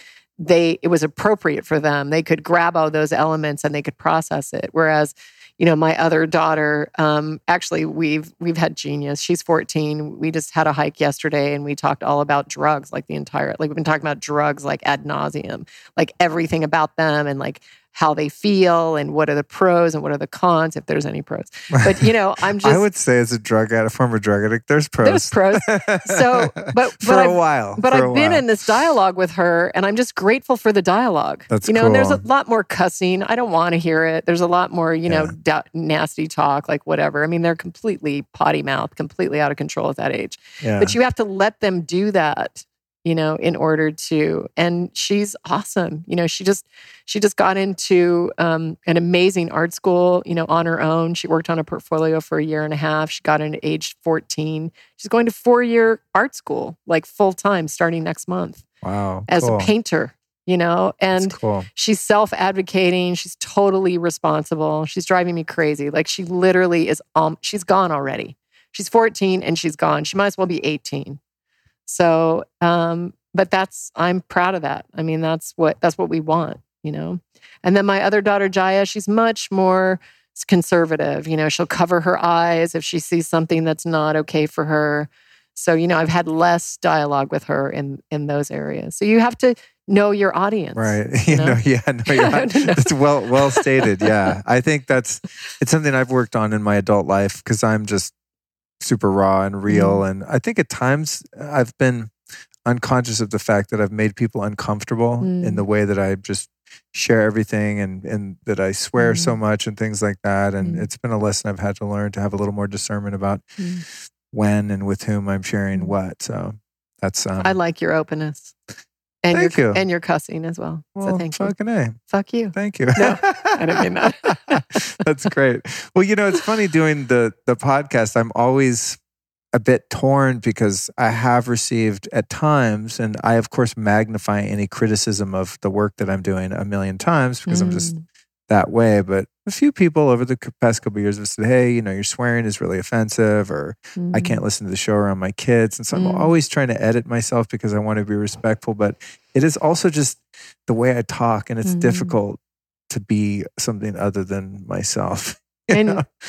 I would say, and you shouldn't I mean, it's a- anything other than yourself. It's a fine line, you know. You, Yeah. you don't want. I mean, I think what you know what it comes from too is years ago, my dad, who I have so much love and respect for him, he's just such a stellar guy, just my Mm. hero.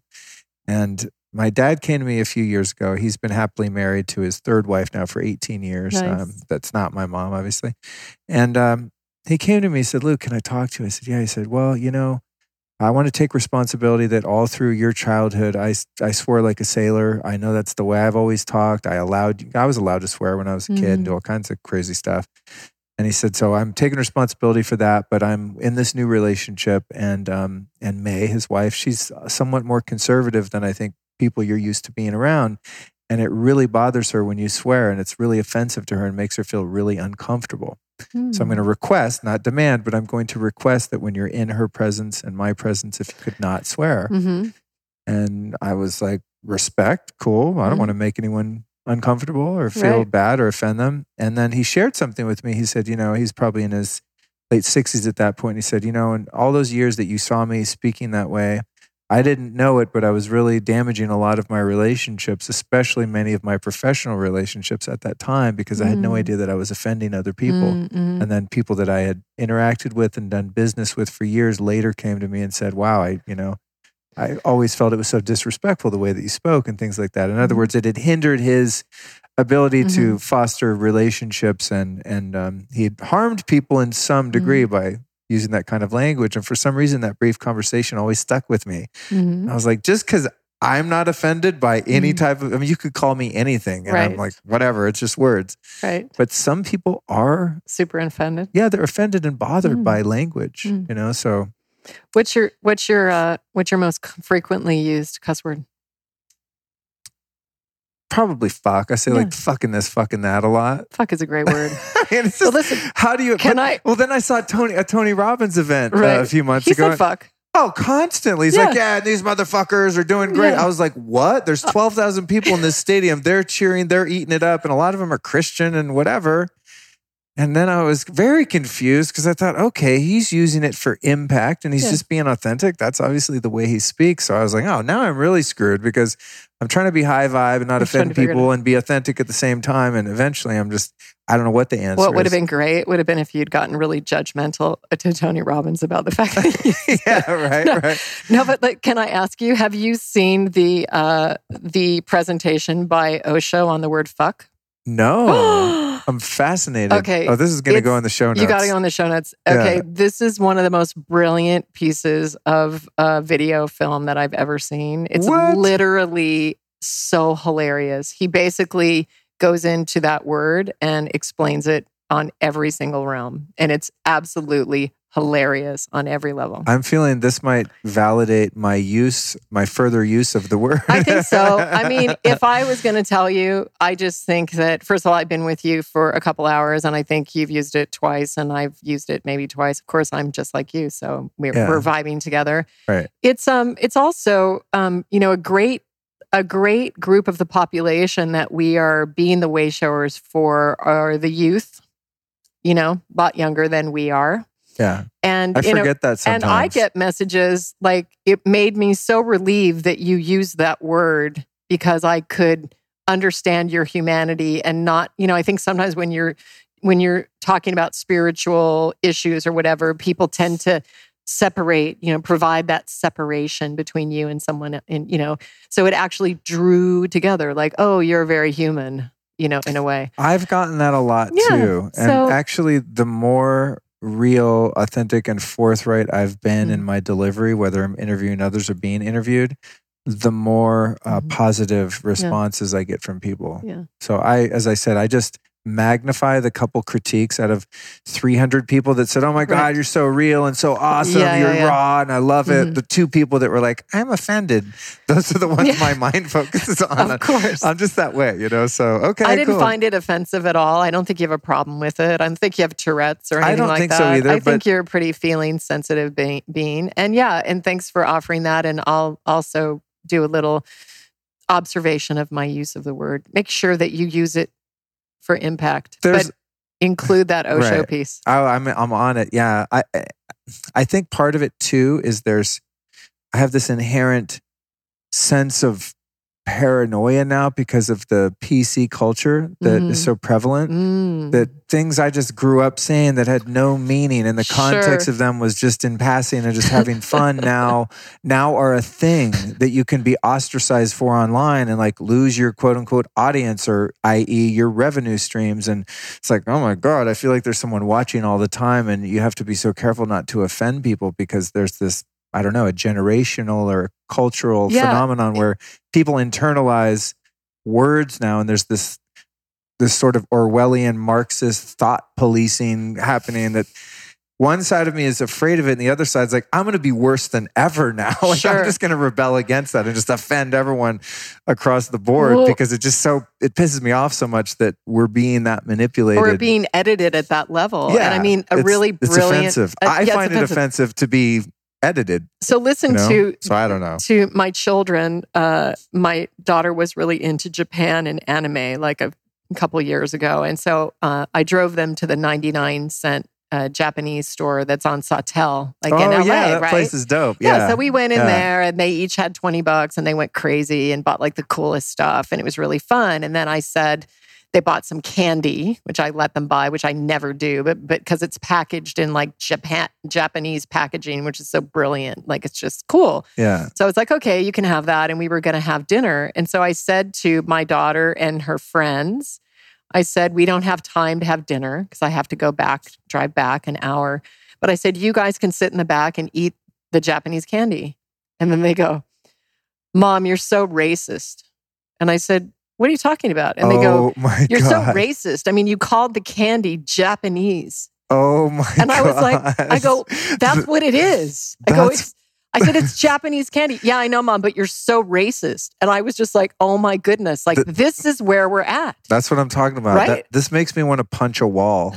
Honestly, it I find that so irritating. Um, and that's uh, that's the thing. So it's finding the balance, but at the same time, I actually care about people, and I don't want to hurt people's of feelings. course. But um, I'm sorry, but there there's male bodies and female bodies, and there's just basic fundamental facts that exist in nature, such as uh, some candy that's made in Japan.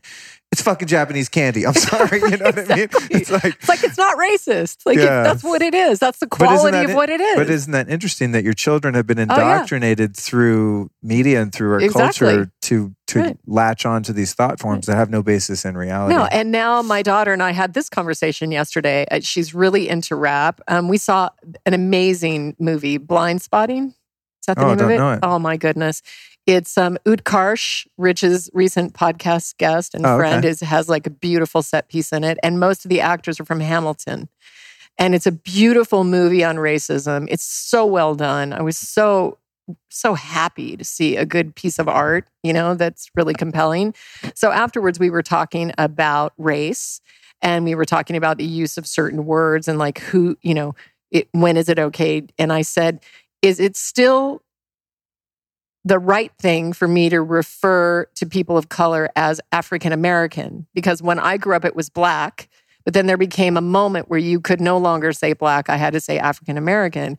And now my daughter's like, no, you say black. Like it's so racist oh, it's to come say. back around. Yeah, now it's like racist to say African That's American. good because I just call people the black guy, the white guy, Yeah. maybe the Latin guy, the Asian guy. I think those are my Those are your things. yeah. Or and, and I guess I would say Indian if they were from India. You're so racist. probably probably Native American if they were Native American Indian, Yeah. because I don't want to confuse someone in the conversation. I have to explain that it's American Indian, not Eastern Indian. Anyway, So you I just- see, it's it's It's- it's a moving target. well, and what and what's absurd about it is, oh God, this, this is with all this like identity politics is Mhm. that you're not even a woman sitting in front of me. To me, like Mhm. when I look in your eyes, there's no fucking woman. There's an itness, Mhm, right? mhm. Let alone the pigmentation of your skin. Like everyone's so caught up in this shit. yeah, it's like almost a perpetuation of racism just to be so obsessed on racism. It's like, how about we just fucking leave the whole thing out and each person is just a spiritual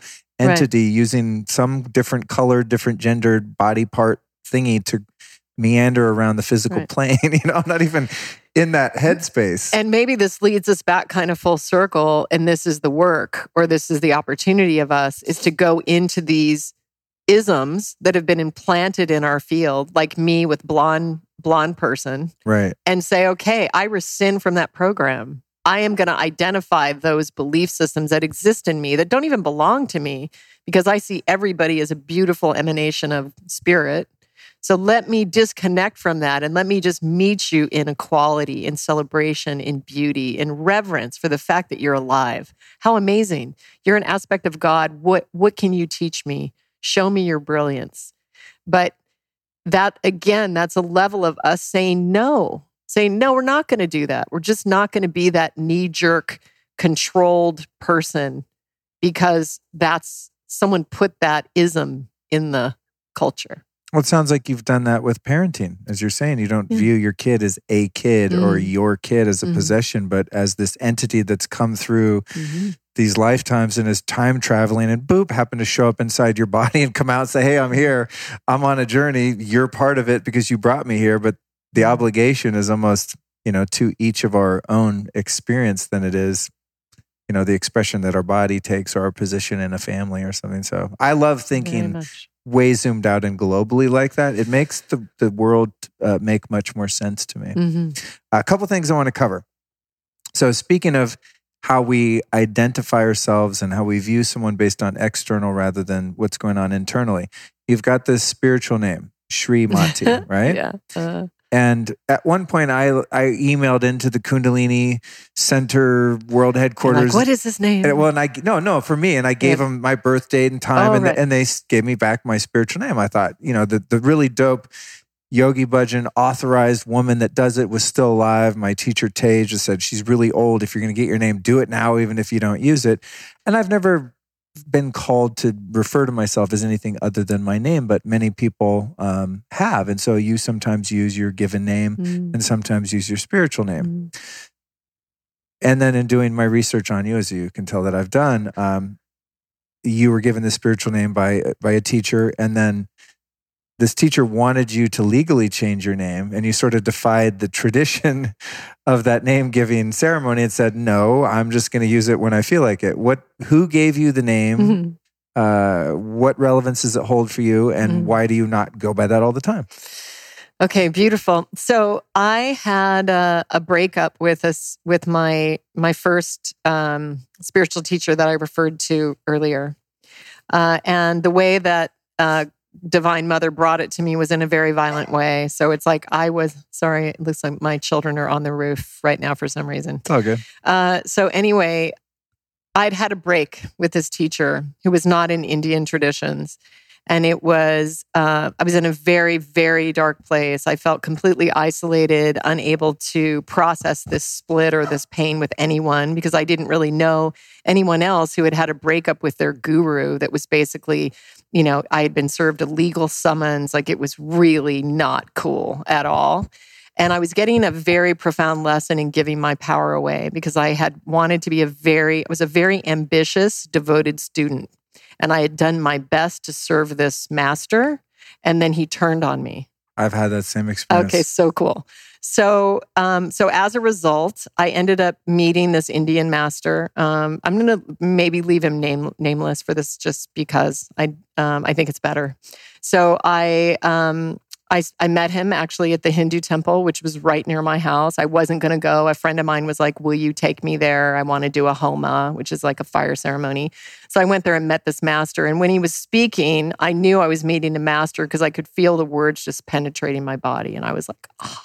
I was in like brown corduroys and like a Malibu sweatshirt, you know, completely. Um, just completely, you know, casualed out, not in the outfit or anything like that.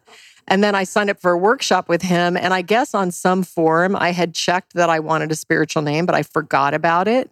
So I was in the audience, and all of a sudden they were like, okay, we're going to call up a certain people who are getting spiritual names. And they called my name. And I was kind of like shocked. Well, what he explained to us is that the spiritual name has three aspects.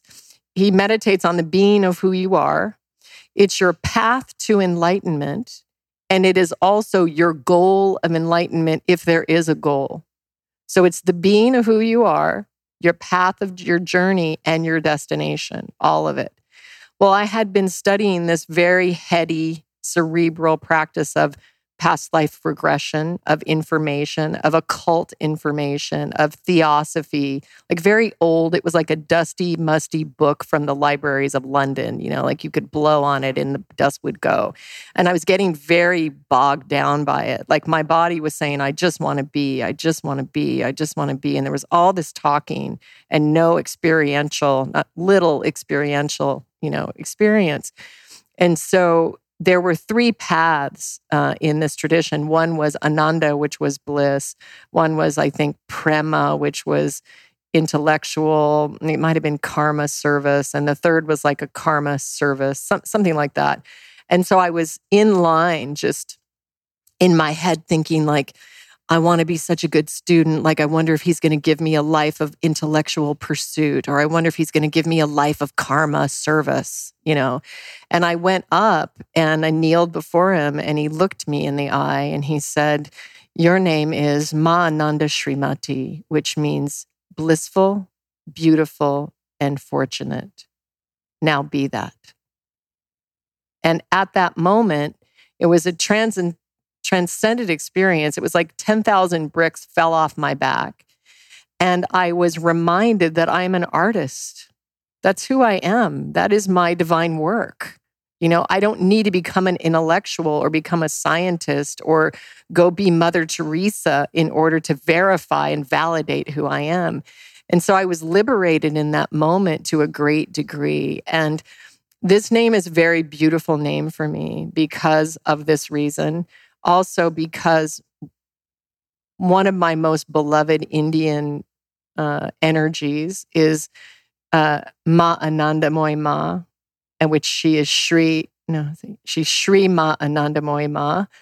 We have almost the same syllables in our names. And she's a revered Indian consciousness that was born realized, absolutely breathtaking being. Like when I saw pictures of her, I almost fell on my knees. Like she is beauty embodied, literally beauty embodied. So I collected this name with reverence. And because I went through that deep dismantle and also in this separation from this teacher is where I found my music. I started to make sounds with this harmonium, and suddenly the song started writing me. I wasn't trying to write music, I was totally disconnected from that, even though I had been a singer when I was six and knew that I was. So I said that I would use that name to represent my artistic offerings out of devotion to that experience.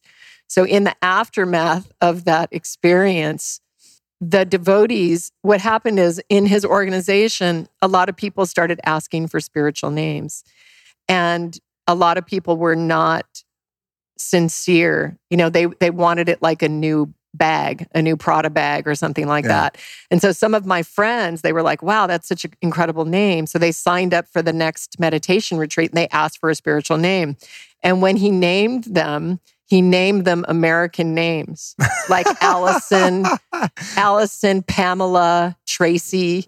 It was a hilarious because he sensed the motive was yeah because the sincere. motive they didn't right. really and then they were like what like you got Ma Nanda Srimati and I got like dope I got like got Allison. I got a good one. Yeah. So, so that's kind of why. Um, and I, I've shortened it to Srimati because it's so hard for people to even, you know, even grab that. Totally. And, you know, like my my good friends call me Shri, Shri Mum, Shri Ma, um, you know, just kind of like that. But it's a it's a beautiful name that reminds me that I have permission to just be in beauty and just just be that. That's cool. Yeah. I love that. Yeah, I think that um in some cases uh perhaps people and maybe like, you know, the the ladies that got the um the, the American names that got dissed on that.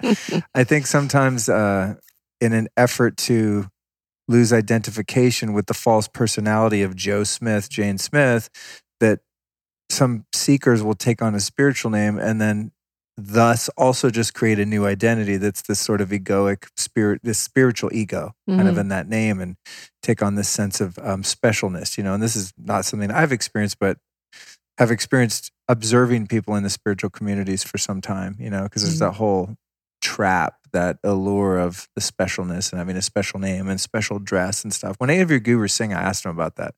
I said, "What's with you know the spiritual costumes that people mm-hmm. like you wear? Mm-hmm. You know what what's up with that? Is that is that another trap?" And he's right. like, you know, Guru Singh was amazing. He goes, he said, "No, man. You know, uh, I just like to do a lot of yoga, and this clothing's comfortable." you know? It's like, okay, cool. I'll take that answer. But and can we just talk about his impeccable design? I mean, I mean, know, come on. Yeah, like you, he is color coded, like classy, classy, amazing, amazing, amazing you garb. You can't really mess with Guru Singh's uh, wardrobe choices, but no, I was getting at, yeah, you know, the the false gurus mm-hmm. in the orange mm-hmm. robes and all the mm-hmm. flowers and the pedestal they sit on, and that whole kind mm-hmm. of astral circus mm. that's mm-hmm. common mm. in yeah. some um, spiritual yeah.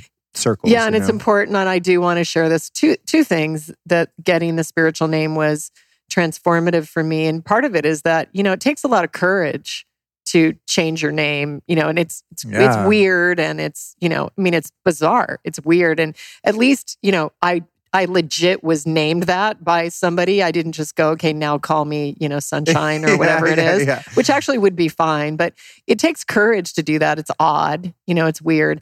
But then what happened in his organization, then he changed the rule after he'd given it to me. And because he wanted to make sure people were really dedicated. So he said that if you got a spiritual name, you had to change it legal, legally. It was a requirement. So the devotees called me and they said, Julie, you have to change your name to Ananda Srimati. And I said, No, I don't. I said, I'm not changing my name. I said that those were not the terms that I entered into the agreement.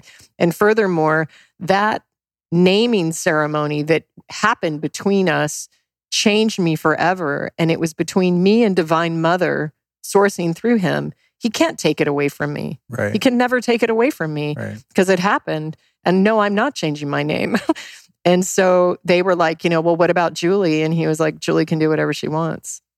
So it's, it, the, I share that not to say, oh, you know, you know, just to show people that the guru meets you where you need to learn the lesson.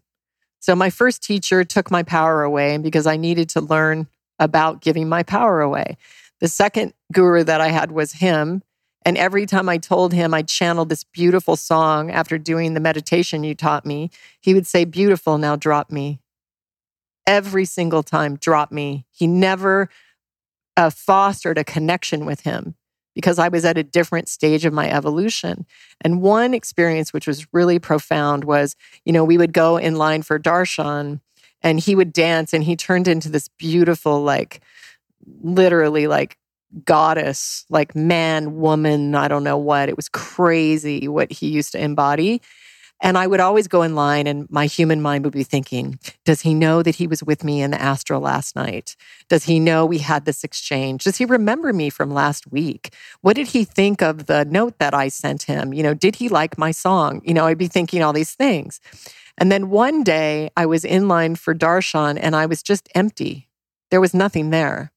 And when I got in front of him, he literally grabbed me, put me in his arms, and rocked me like a baby, laughing his head off. Everybody was just, their mouths were open. They were looking because the guru doesn't touch the, eh, usually touch, you know, the devotee. And it was as if he snatched me when I wasn't looking.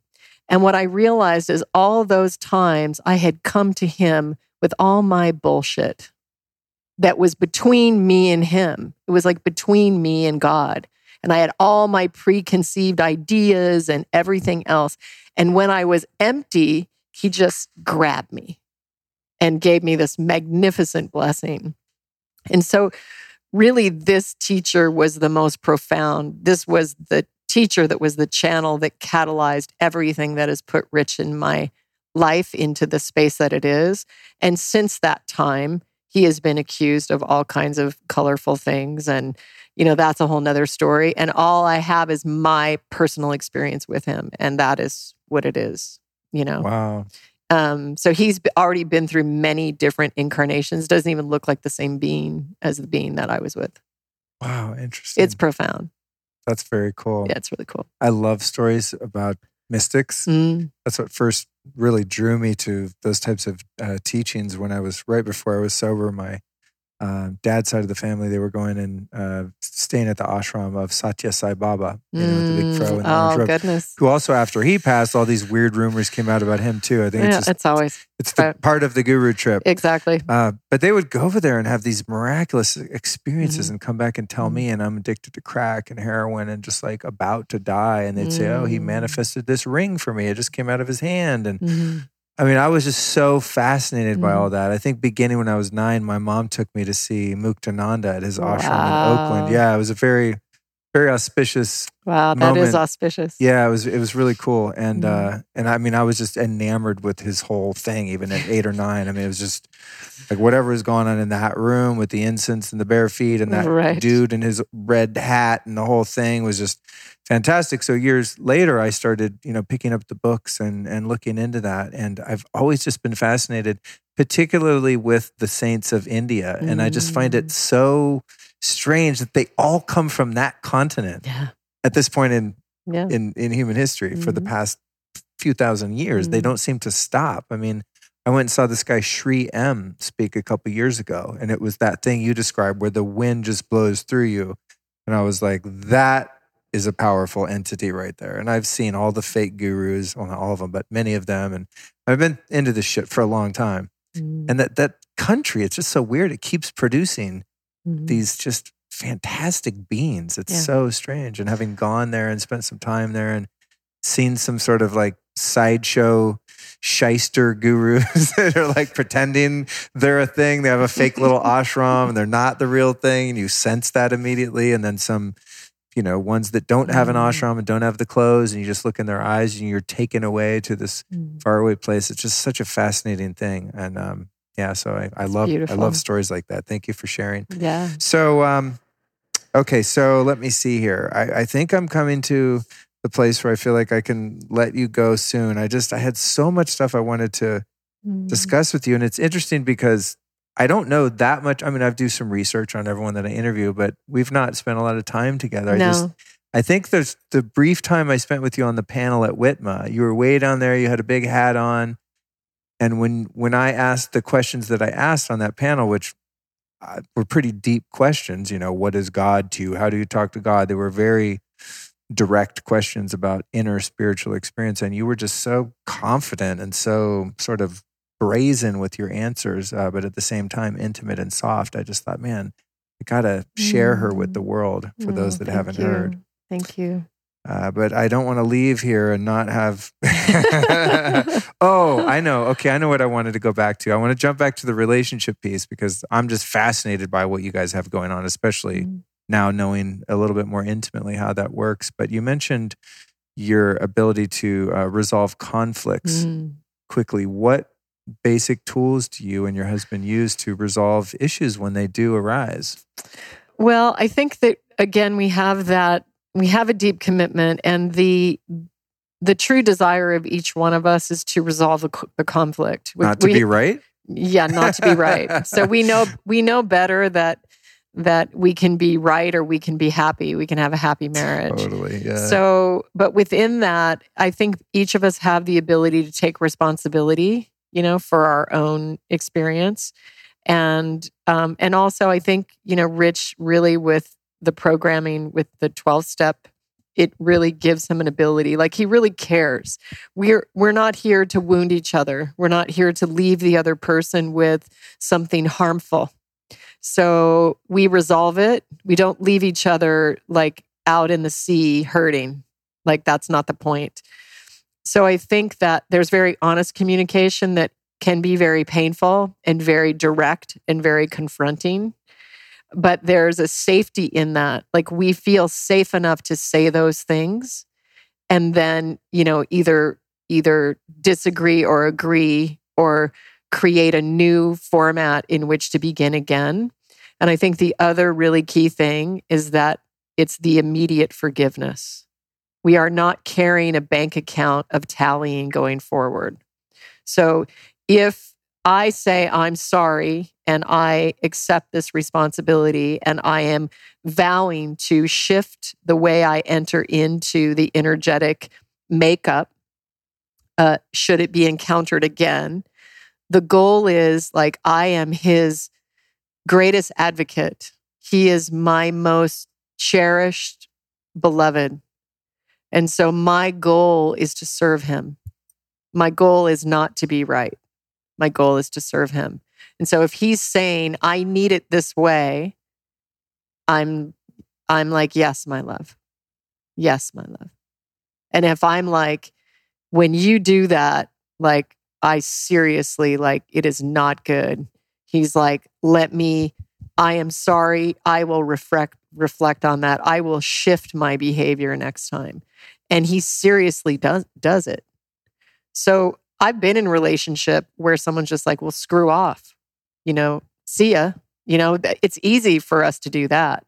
It's a lot harder to go, okay. You know, because the the question isn't whether you're right or not. The question is you have these two in, different energies that are trying to interact and how can each energy be the most supportive to the other and and looking at what is right instead of looking at what is wrong. Like if you talk about Christ energy in action, not Christ as a Christian, but Christ as Jesus Christ, the, the being who brought these principles and held this vibration for planet Earth of compassion, of love, of goodness, you know, for all. What is Christ's principle? It's holding somebody in that vision while they work out getting there, like so they can vibrate up to it. But I can sit here all day and talk about everything that's wrong with Luke, and I'm not in Christ's service. I'm in fact creating to the downfall of you. I'm in fact in a satanic, it's actually the Antichrist. For me to always see what's wrong is not Christ's behavior. So if I'm your partner and you're my beloved, and I'm your, you know, you're my most cherished, you know, romantic liaison or, you know, love, I'm going to hold you there. No, no, no. Luke, Luke is a is a beautiful emanation of God. And he may have experienced this situation because he was feeling his edges, but he's coming here. He's coming here. And then that's where the connect. And of course, as parents or as a mother, you do that with your kids all the time. I mean, you know, I'm a fierce guardian of my kids. So if you can apply that to your partner, you're you're going to be right a lot less, but you're going to be really happy. God, being right is painful. the price you have to pay to get that to get that little juice out of like, ah, I won right. the argument. Oh right. God, so short lived. Mhm. That's um that's brilliant and beautiful. Thank you for sharing that. Uh-uh. And what are your you mentioned the the container that you have in your relationship and your commitment to one another and that you both are very interdependent and you go off and travel and live your own lives and don't see each other for days on end. What are your views in terms of um, commitment and exclusivity with monogamy and polygamy and all of this stuff? We live in a very sex positive culture Mhm. now uh, in many ways, and I've explored all the different Mhm. I think configurations of relationship. I've Mhm. finally settled on what I think my vision is for my highest good. Where are you guys with that? We are completely monogamous, um, always have been. And in my experience, sexual energy is spiritual energy, is creative energy. It's all the same. It's a very uh, precious, coveted, powerful energy. And again, not something that I want to be careless with. So I don't feel that anything goes is really the is really the highest. I'm sure for some life forms that might that might work for somebody, but I would say it's not been my experience. So I think sexual energy uh, entered into in a sacred way, which there is a lot of work, you know, a lot of room for us to come online in this way. It is the most precious thing you can experience. And so, if you know it's the most powerful, precious, delicate, refined, magnificent, you know, finest, finest energetic that you could share, who are you sharing it with? When you share it, there is a karmic tie up of energy. So it's not nothing. It's actually a lot of something. Is it ever? And and Oh, when you're man. doing it hear. careless, you're just literally, and many of us have entity attachments in the sexual um, energetic makeup. And that is what is leading, like the whole sexual play is just low vibe. And, you know, I'm not a prude. I'm totally into sexuality. Like I'm in, you know, but um, I'm ready for a higher expression of it. I'm ready to bring back the finer aspects of this spiritual expression that can be passionate and and torrid and all of those things that are beautiful, you know, about it. However, entered into with intention with what we did, guarded as your most sacred energy, and understanding that when we participate in pornography at any level, we are perpetuating violence against the children on our planet. And that is just the truth. There is a massive, massive billion dollar energy of sexual predators on this planet uh, we don't even know the half of it of what's going on underneath our noses. This is not the divine vision for our children. So if you're somebody who's like, I need pornography because that's what I need, you are perpetuating that experience for the children of planet Earth. And these children deserve more. They deserve more from us. It's just, it always kind of made me giggle that for for 99% of humanity, I think, the highest experience is to get off with a with a human orgasm that lasts what a minute or something like that. I'm just like, no, not that it's awesome, you know, yay. But I mean, come on, man. Like we can use that. And part of like my own work is like by having that experience, if you enter into it in a ceremonial way at that moment of climax, um, you can draw that energy back up into your heart and release it into your head and expand it. It's like bring it up. Like we don't need for it to be down here. We need it up. We need to use that up to open these channels so that we can expand. And I find that another another I think reason that sexuality is so out of balance is we are suppressed creatively. Because in my own experience, my own boys, they were musicians at a very young age and they were prolifically writing and playing music all day. And they never went through any, you know, any need, any pursuit, anything like that at that age. And, you know, maybe if we were more creatively expressed, we wouldn't be looking to fulfill it in that way, especially with people that don't care for us, that don't have a high vibration, you know, and I really don't. I think it's a very, very precious, intimate experience. It's not, it's so not nothing. So when I was raised, it was like, oh, you know, Cosmo, anything goes, and you know, women should just be free, and it just never, never, never resonated with me. It's just That's- not, just not light at all. There's nothing light about it. You know, uh, it took me a long time to get there Mm-hmm. to have the experience that this is not light and it's not just nothing, and that I have to have a really high degree of, again, that discernment and prudence Mhm. about how I'm spending that energy. It took me a long ass time. And I always used to think that it was just women that were sensitive to it Mm. because I seemed to have impunity. You like- You had no reaction I ran rampant. It's just like as long as I was honest and forthright and wasn't being manipulative or you know, Mhm. just if I wasn't being unconscious and just being a dick, I could Right. Pretty much do what I want. We're in agreement here, right? We know what this is. Cool. And I was unscathed, so I thought for a long time, and then Mhm. I think honestly through a lot of Kundalini yoga.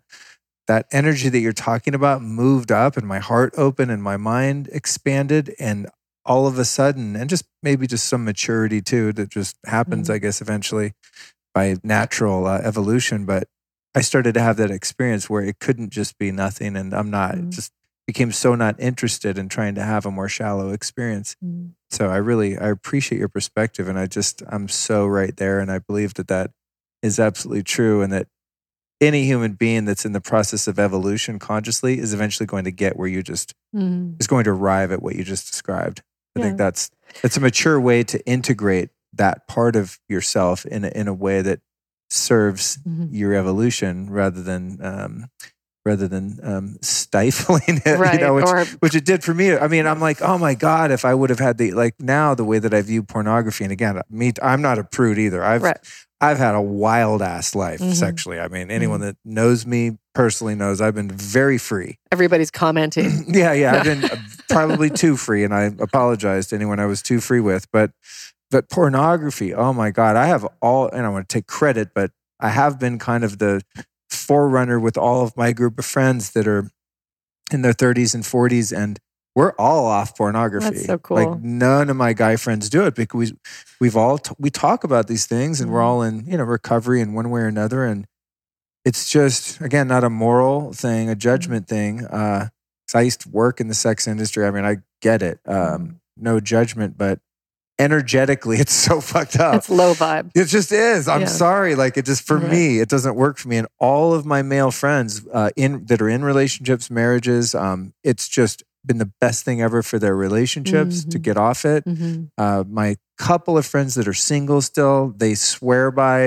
you Mhm. know, um, I guess you could say like porn sobriety or I don't Mhm. even, that doesn't have a name. Abstinence. Yeah. We're just, all of us are like, ew, no, done. don't like it's, it's just over. And I've been Mhm. like, it's 15 months now. That's I mean, it's taken me 20 years of weaning off of Mhm, it because mhm. even back in the day, I mean, I knew like, ugh, this makes me feel gross. Right. Yeah. But I still was getting that Mm. relief out of it as medicine. Yeah. Um, you know, the dopamine hit. And uh, Yeah. so it took me a long time to where I could say 100% unequivocally under a lie detector test that I do not engage with it. Right. Um, not for moral reasons, but just, oh my God, the sense of freedom. You know, like I was saying earlier with being out of debt and just changing my relationship to money and cash flow and abundance and changing my relationship with pornography and, and sexuality in general. It's just, oh my God, I live in a different world, Yeah. not being driven by that By in that. any way. It's just, oh my God, I can't believe the sense of emotional balance that I have and mental balance and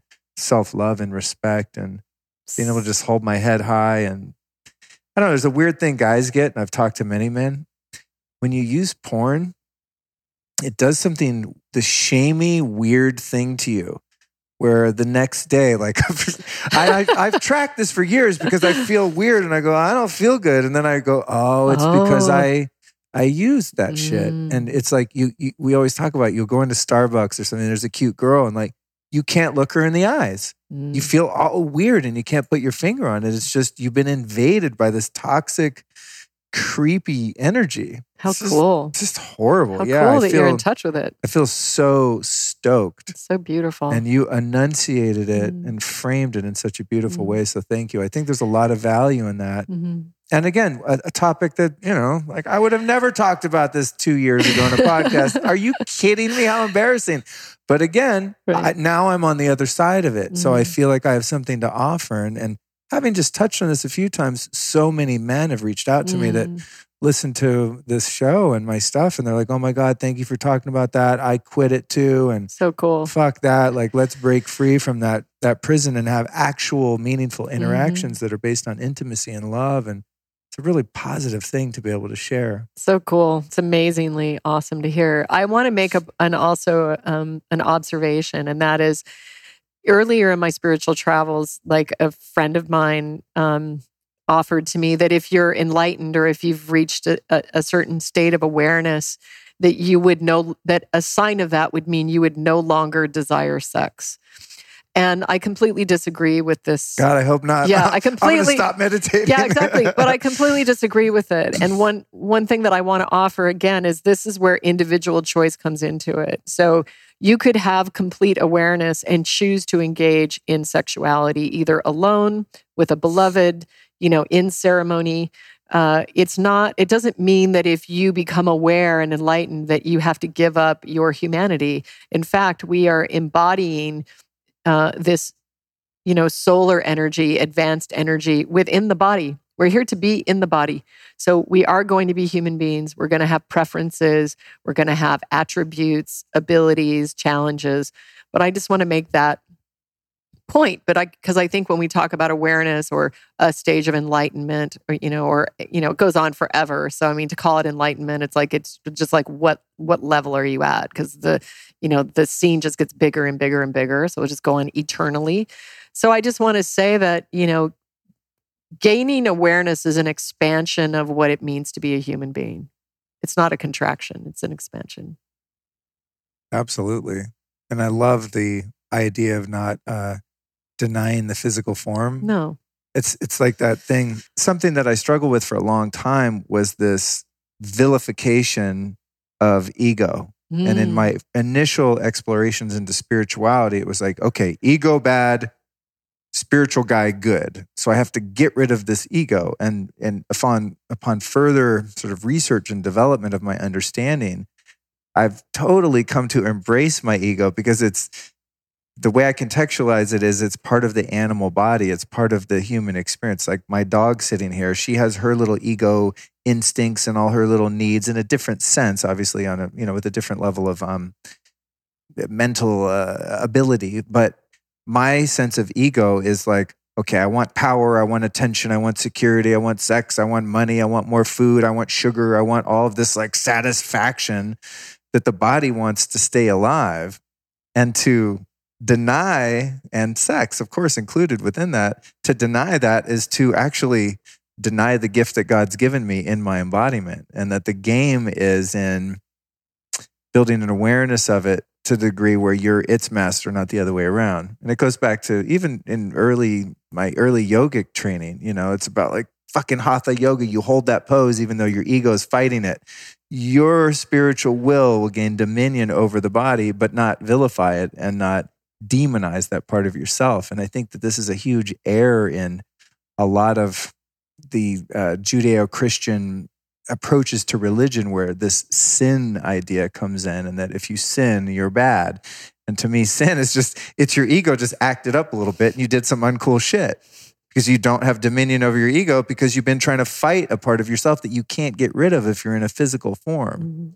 So I'm all for the expression of sexuality and eating great food and making some money and having a big, beautiful home and doing the human body instinct thing mm. without it letting not becoming a puppet of that. Would you be in alignment with yeah, that? Yeah, total alignment of that. Does that make and it, sense? Yeah, it's very, very. If if I didn't have an ego, I wouldn't be in this life. I wouldn't even right. be here. So there has to be some aspect of ego for us to even be here. And I've I've come to love the parts of me, the part of me that loves to perform, the part of me that loves to have the coolest pants in the room. I always will, forever. right, like right. if I'm in the room, 10 people are coming up to me like, where did you get those pants? Like literally. And I always yeah. thought like, did you see Searching for Sugarman, that movie? Oh, um, remember he's like the musician who's famous in South oh, Africa. Yeah. Well, oh, and they go God. and they find Amazing. him and he's like yeah. dressed up like, you know, Jimi Hendrix while he's painting the house. Yeah. I'm like, dude, that's me. Like that guy was rad. Rodrigo, yeah. Rodrigo, Rodriguez or something. yeah, yeah, Rodrigo. Um, Badass. Famous in South Africa yeah. only. and never no, and never knew that he was. But oh, he, yeah, that's right. but that's he was right. a painter, just a house painter. But he always went like completely in his thing, like Right. in his whole vibe. right. And so the thing is, is it's like when I look at those parts of myself to, that like to perform, or let's even talk about, you know, photographing this form, like doing photo shoots and like, you know, styling them and setting them up and making them artful and all this stuff. I have to love that aspect because this form is an aspect of this divine life form that has taken a body this way. And so on a surface level, you could say, well, she's she's an egomaniac, or like, why is she always taking pictures of herself? Or, you know, and even like my gurus, like, you know, he loved to do, loved to see photos of himself. But but in fact, it's like it's a celebration of this form. And so we, if I'm not going to celebrate her, who is who is? Who really is? I mean, at the end of the day, because it's like, you know, I came in to master this form. And and so that's you know that's something to to cherish to celebrate and to not be trying to change or trying to shame the natural parts of yourself which is why i feel fully spiritually empowered to go into fashion in this new way i mean fashion could change the culture right? And if it was seeped in ceremony and activated with these other qualities what could fashion do as a movement? If it was made in you know not in mass the way that it is but just in example really for people to then diy their own threads like in this cool way right? Um, but the other thing that i wanted to make mention of is i think it's very difficult to be uh, it's it's a it's a thankless job in a sense to be a way shower or a guru or a teacher or a bringer of the light because everybody that's listening to you they have all of their senses coming at you and they're tr- they're suspiciously trying to find the one place where you might be full of shit right? And that's good because it's good to be skeptic. It's good to it's good to have that skepticism but what i would like to offer people is be careful that you don't throw the baby out with the bathwater because every spiritual teacher just like every human being can have a treasure for you can have a, a, gift for you, for you to pick up that one point and add it to your own design or your own necklace or whatever it is. And don't, there'll be things in every human embodiment that will not add up, you know, that will just be a contradiction. And, you know, at a future episode, Like my swearing. like you're swearing. Teach someone to meditate and be like, "That's a fucking great meditation, right?" And they're like, Exactly. "What? Wait, What? what just happened?" You just said that. Um, and this is this is what I would like to do a series on Wild Wild Country. I oh would my god! I have been dying. I think you might be a great candidate to do this with. I w- I've been looking for the right person was that, has so the awareness. That documentary has so much richness in it.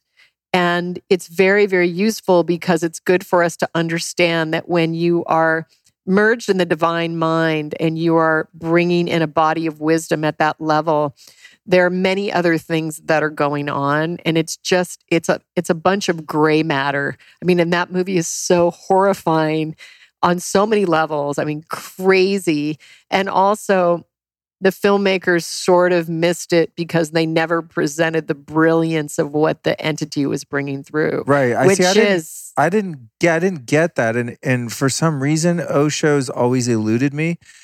Uh, Osho to me is always like, oh yeah, that's the guru all the women are into. Like I just I've never known any Never dudes that are about Osho. We- Right. I I just missed his radar field somehow. Right.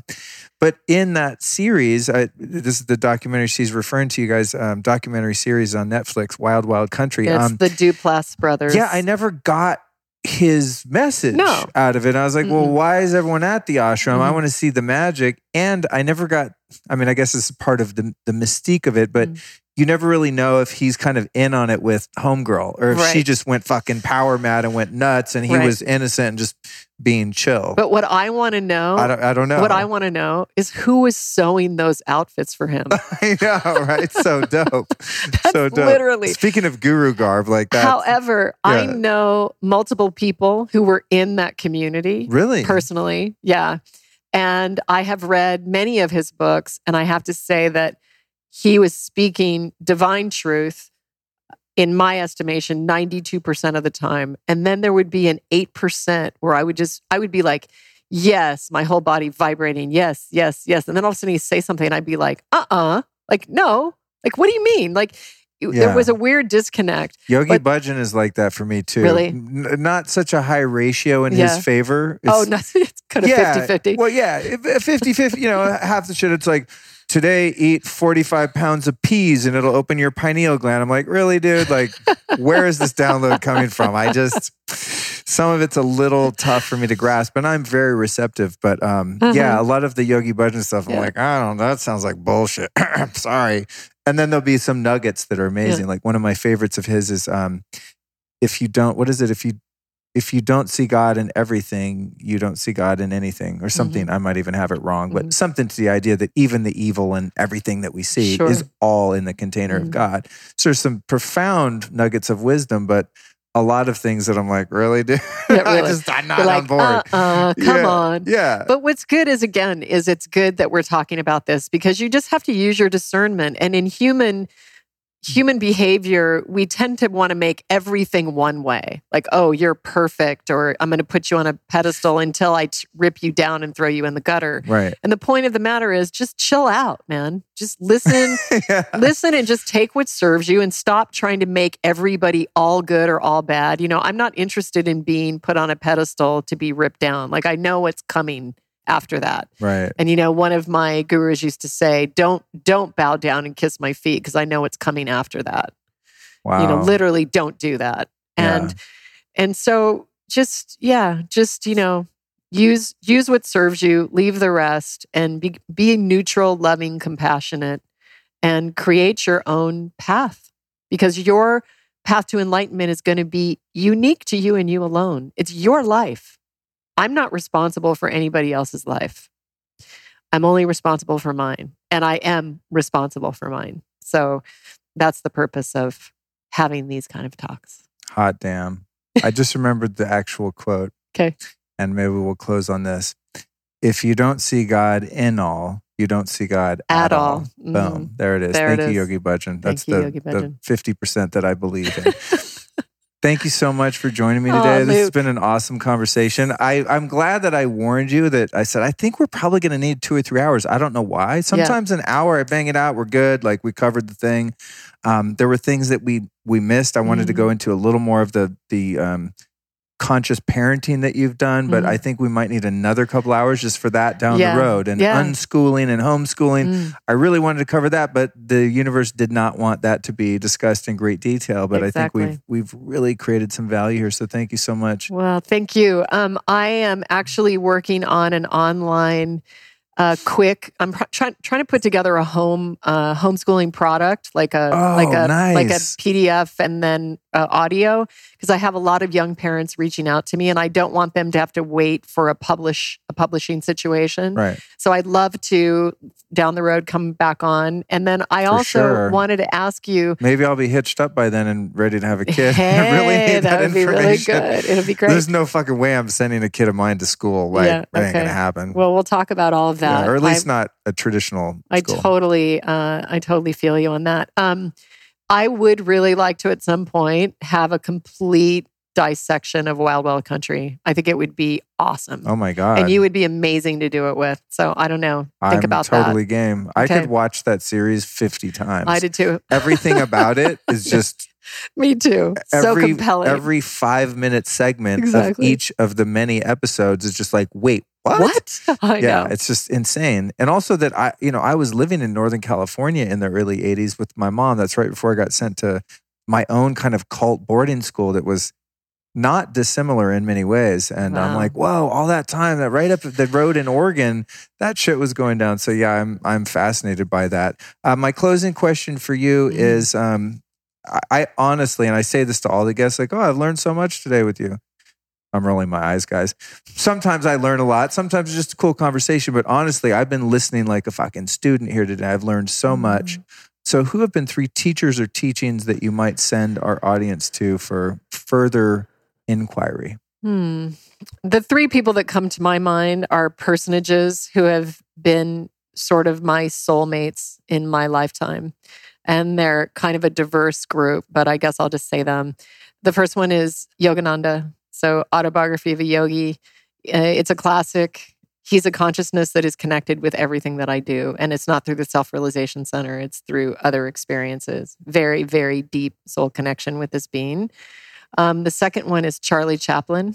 wow, that's I've heard Yogananda on the show, not Chaplin. That's good. Yeah, Charlie Chaplin. It's it's this knowing that I share some energy with him, and I don't know why. Um, I feel like I know him in another time space. Someone who came from a very traumatic childhood with his mom being crazy and living on the streets and being an orphan, and rising into what he created in comedy, in music. Literally changed the face of culture. One of the first people to speak out against, you know, Nazism. I mean, Wow. an incredible being Wow. and and also you know accused of pedophilia or like you know but in my experience he was a child his his his growth was stopped on the streets when he was an orphan when his mom was crazy. And so it wasn't that he was like that. It was like that was the age that he related to.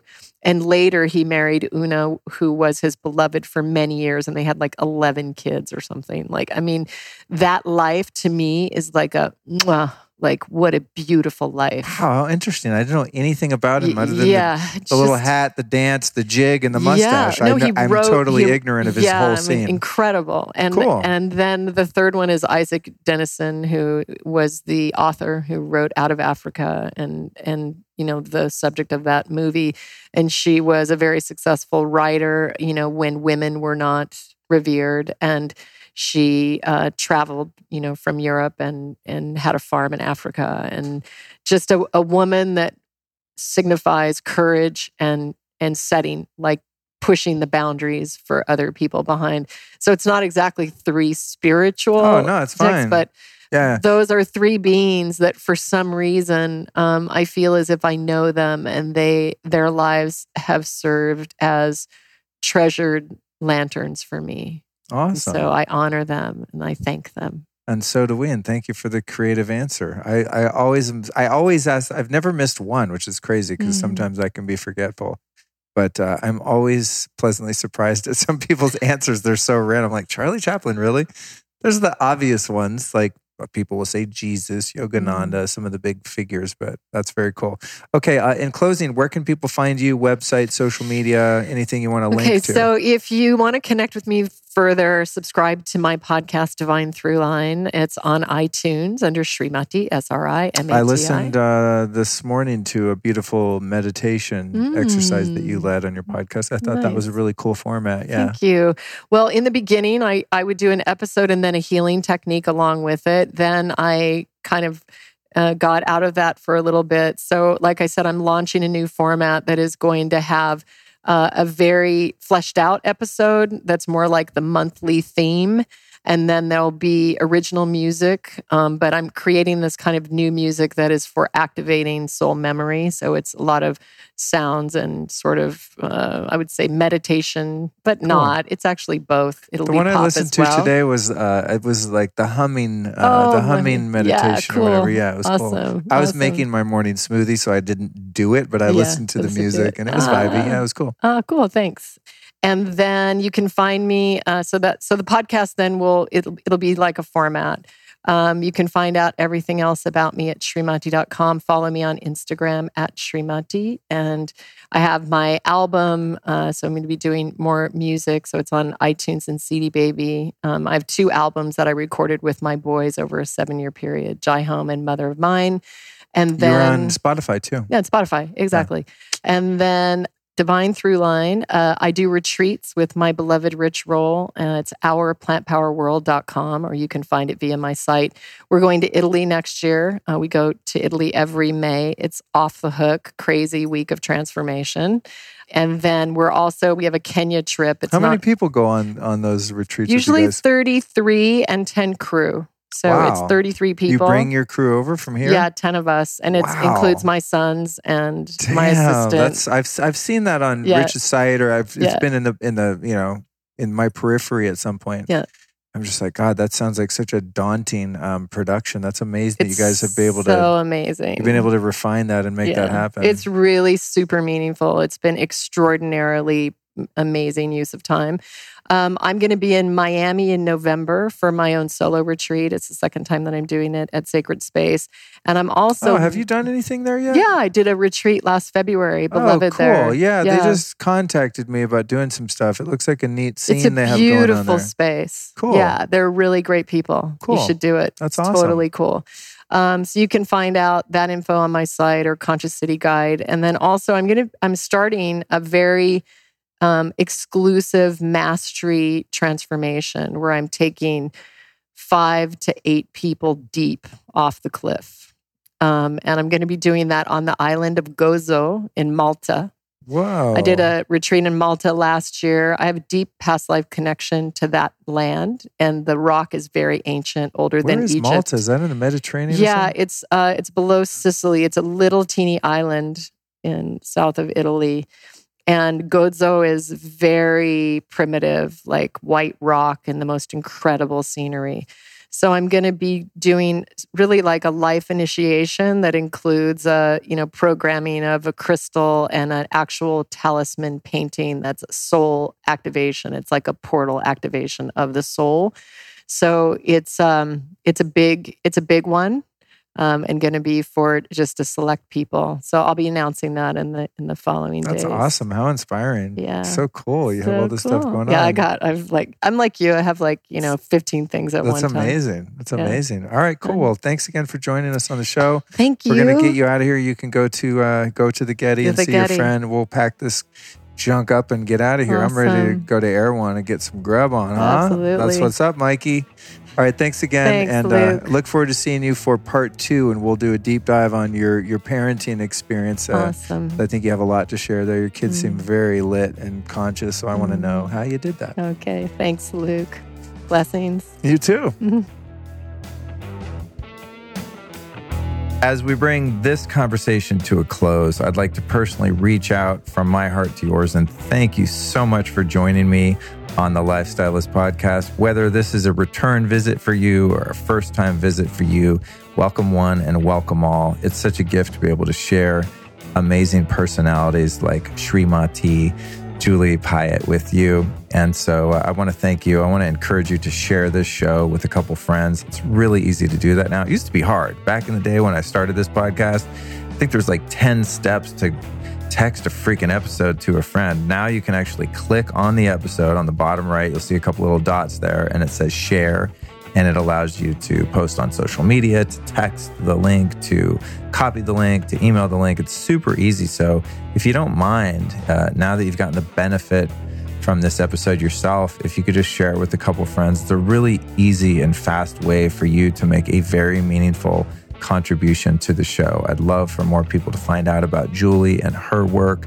I'd love for more people to find out about the Lifestylist podcast so I can keep this train on the rails. You know what I'm saying?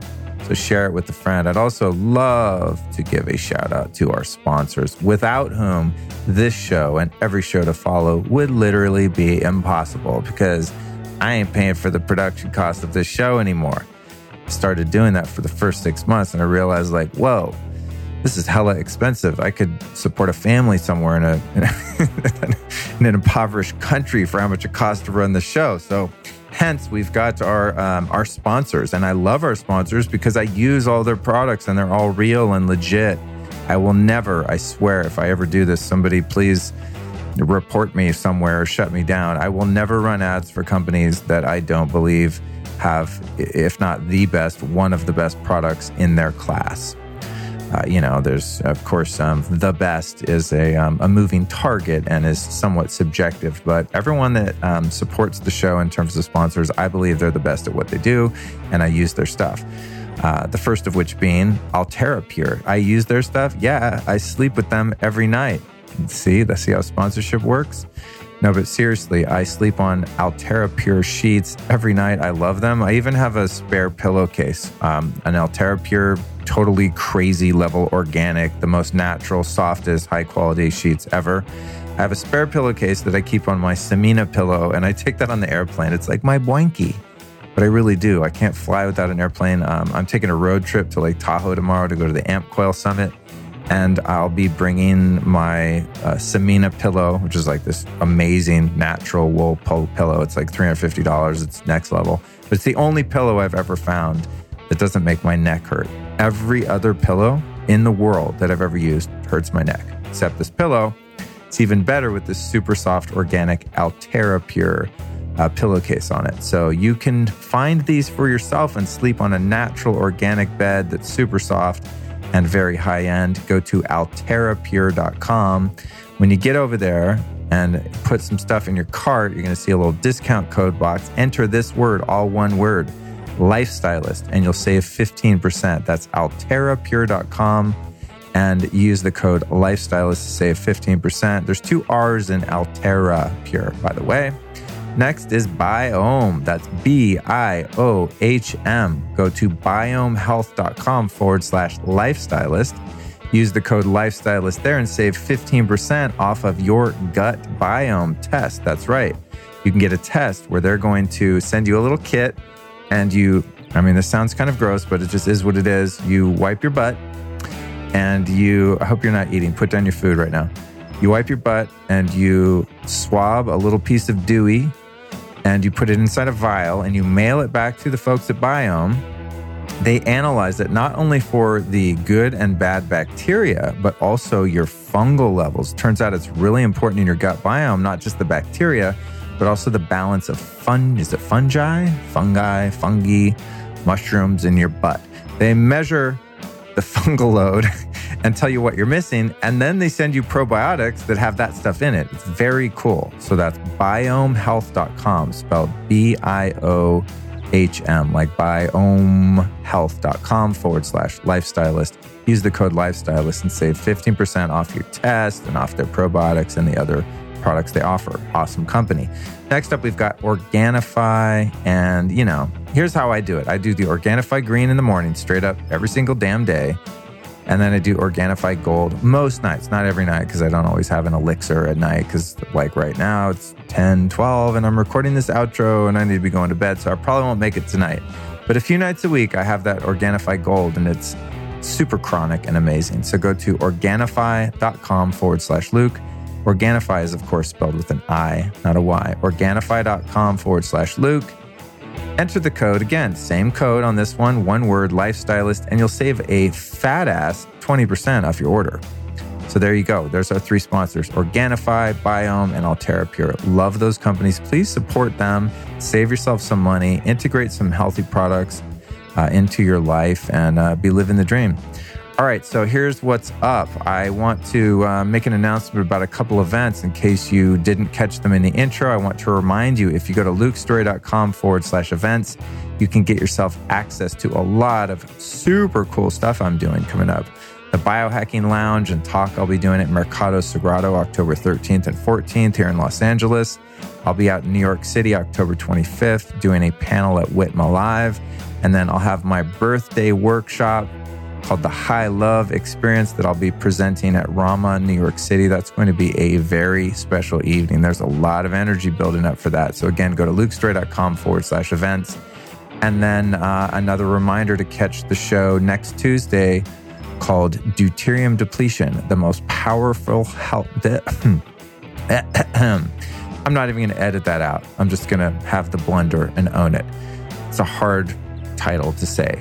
Next week's show is Deuterium Depletion, the most powerful health hack you've never heard of, with Dr. Q Collins and Dr. Laszlo Boros, two amazingly brilliant guys. And my job is to translate their super geeky scientific medical uh, information to something you can apply to your life. But that's a seriously important health related show next Tuesday. Make sure you subscribe, share these shows with a couple friends hit up those sponsors, get yourself some good stuff, and I will catch you next Tuesday right back here in your eardrums.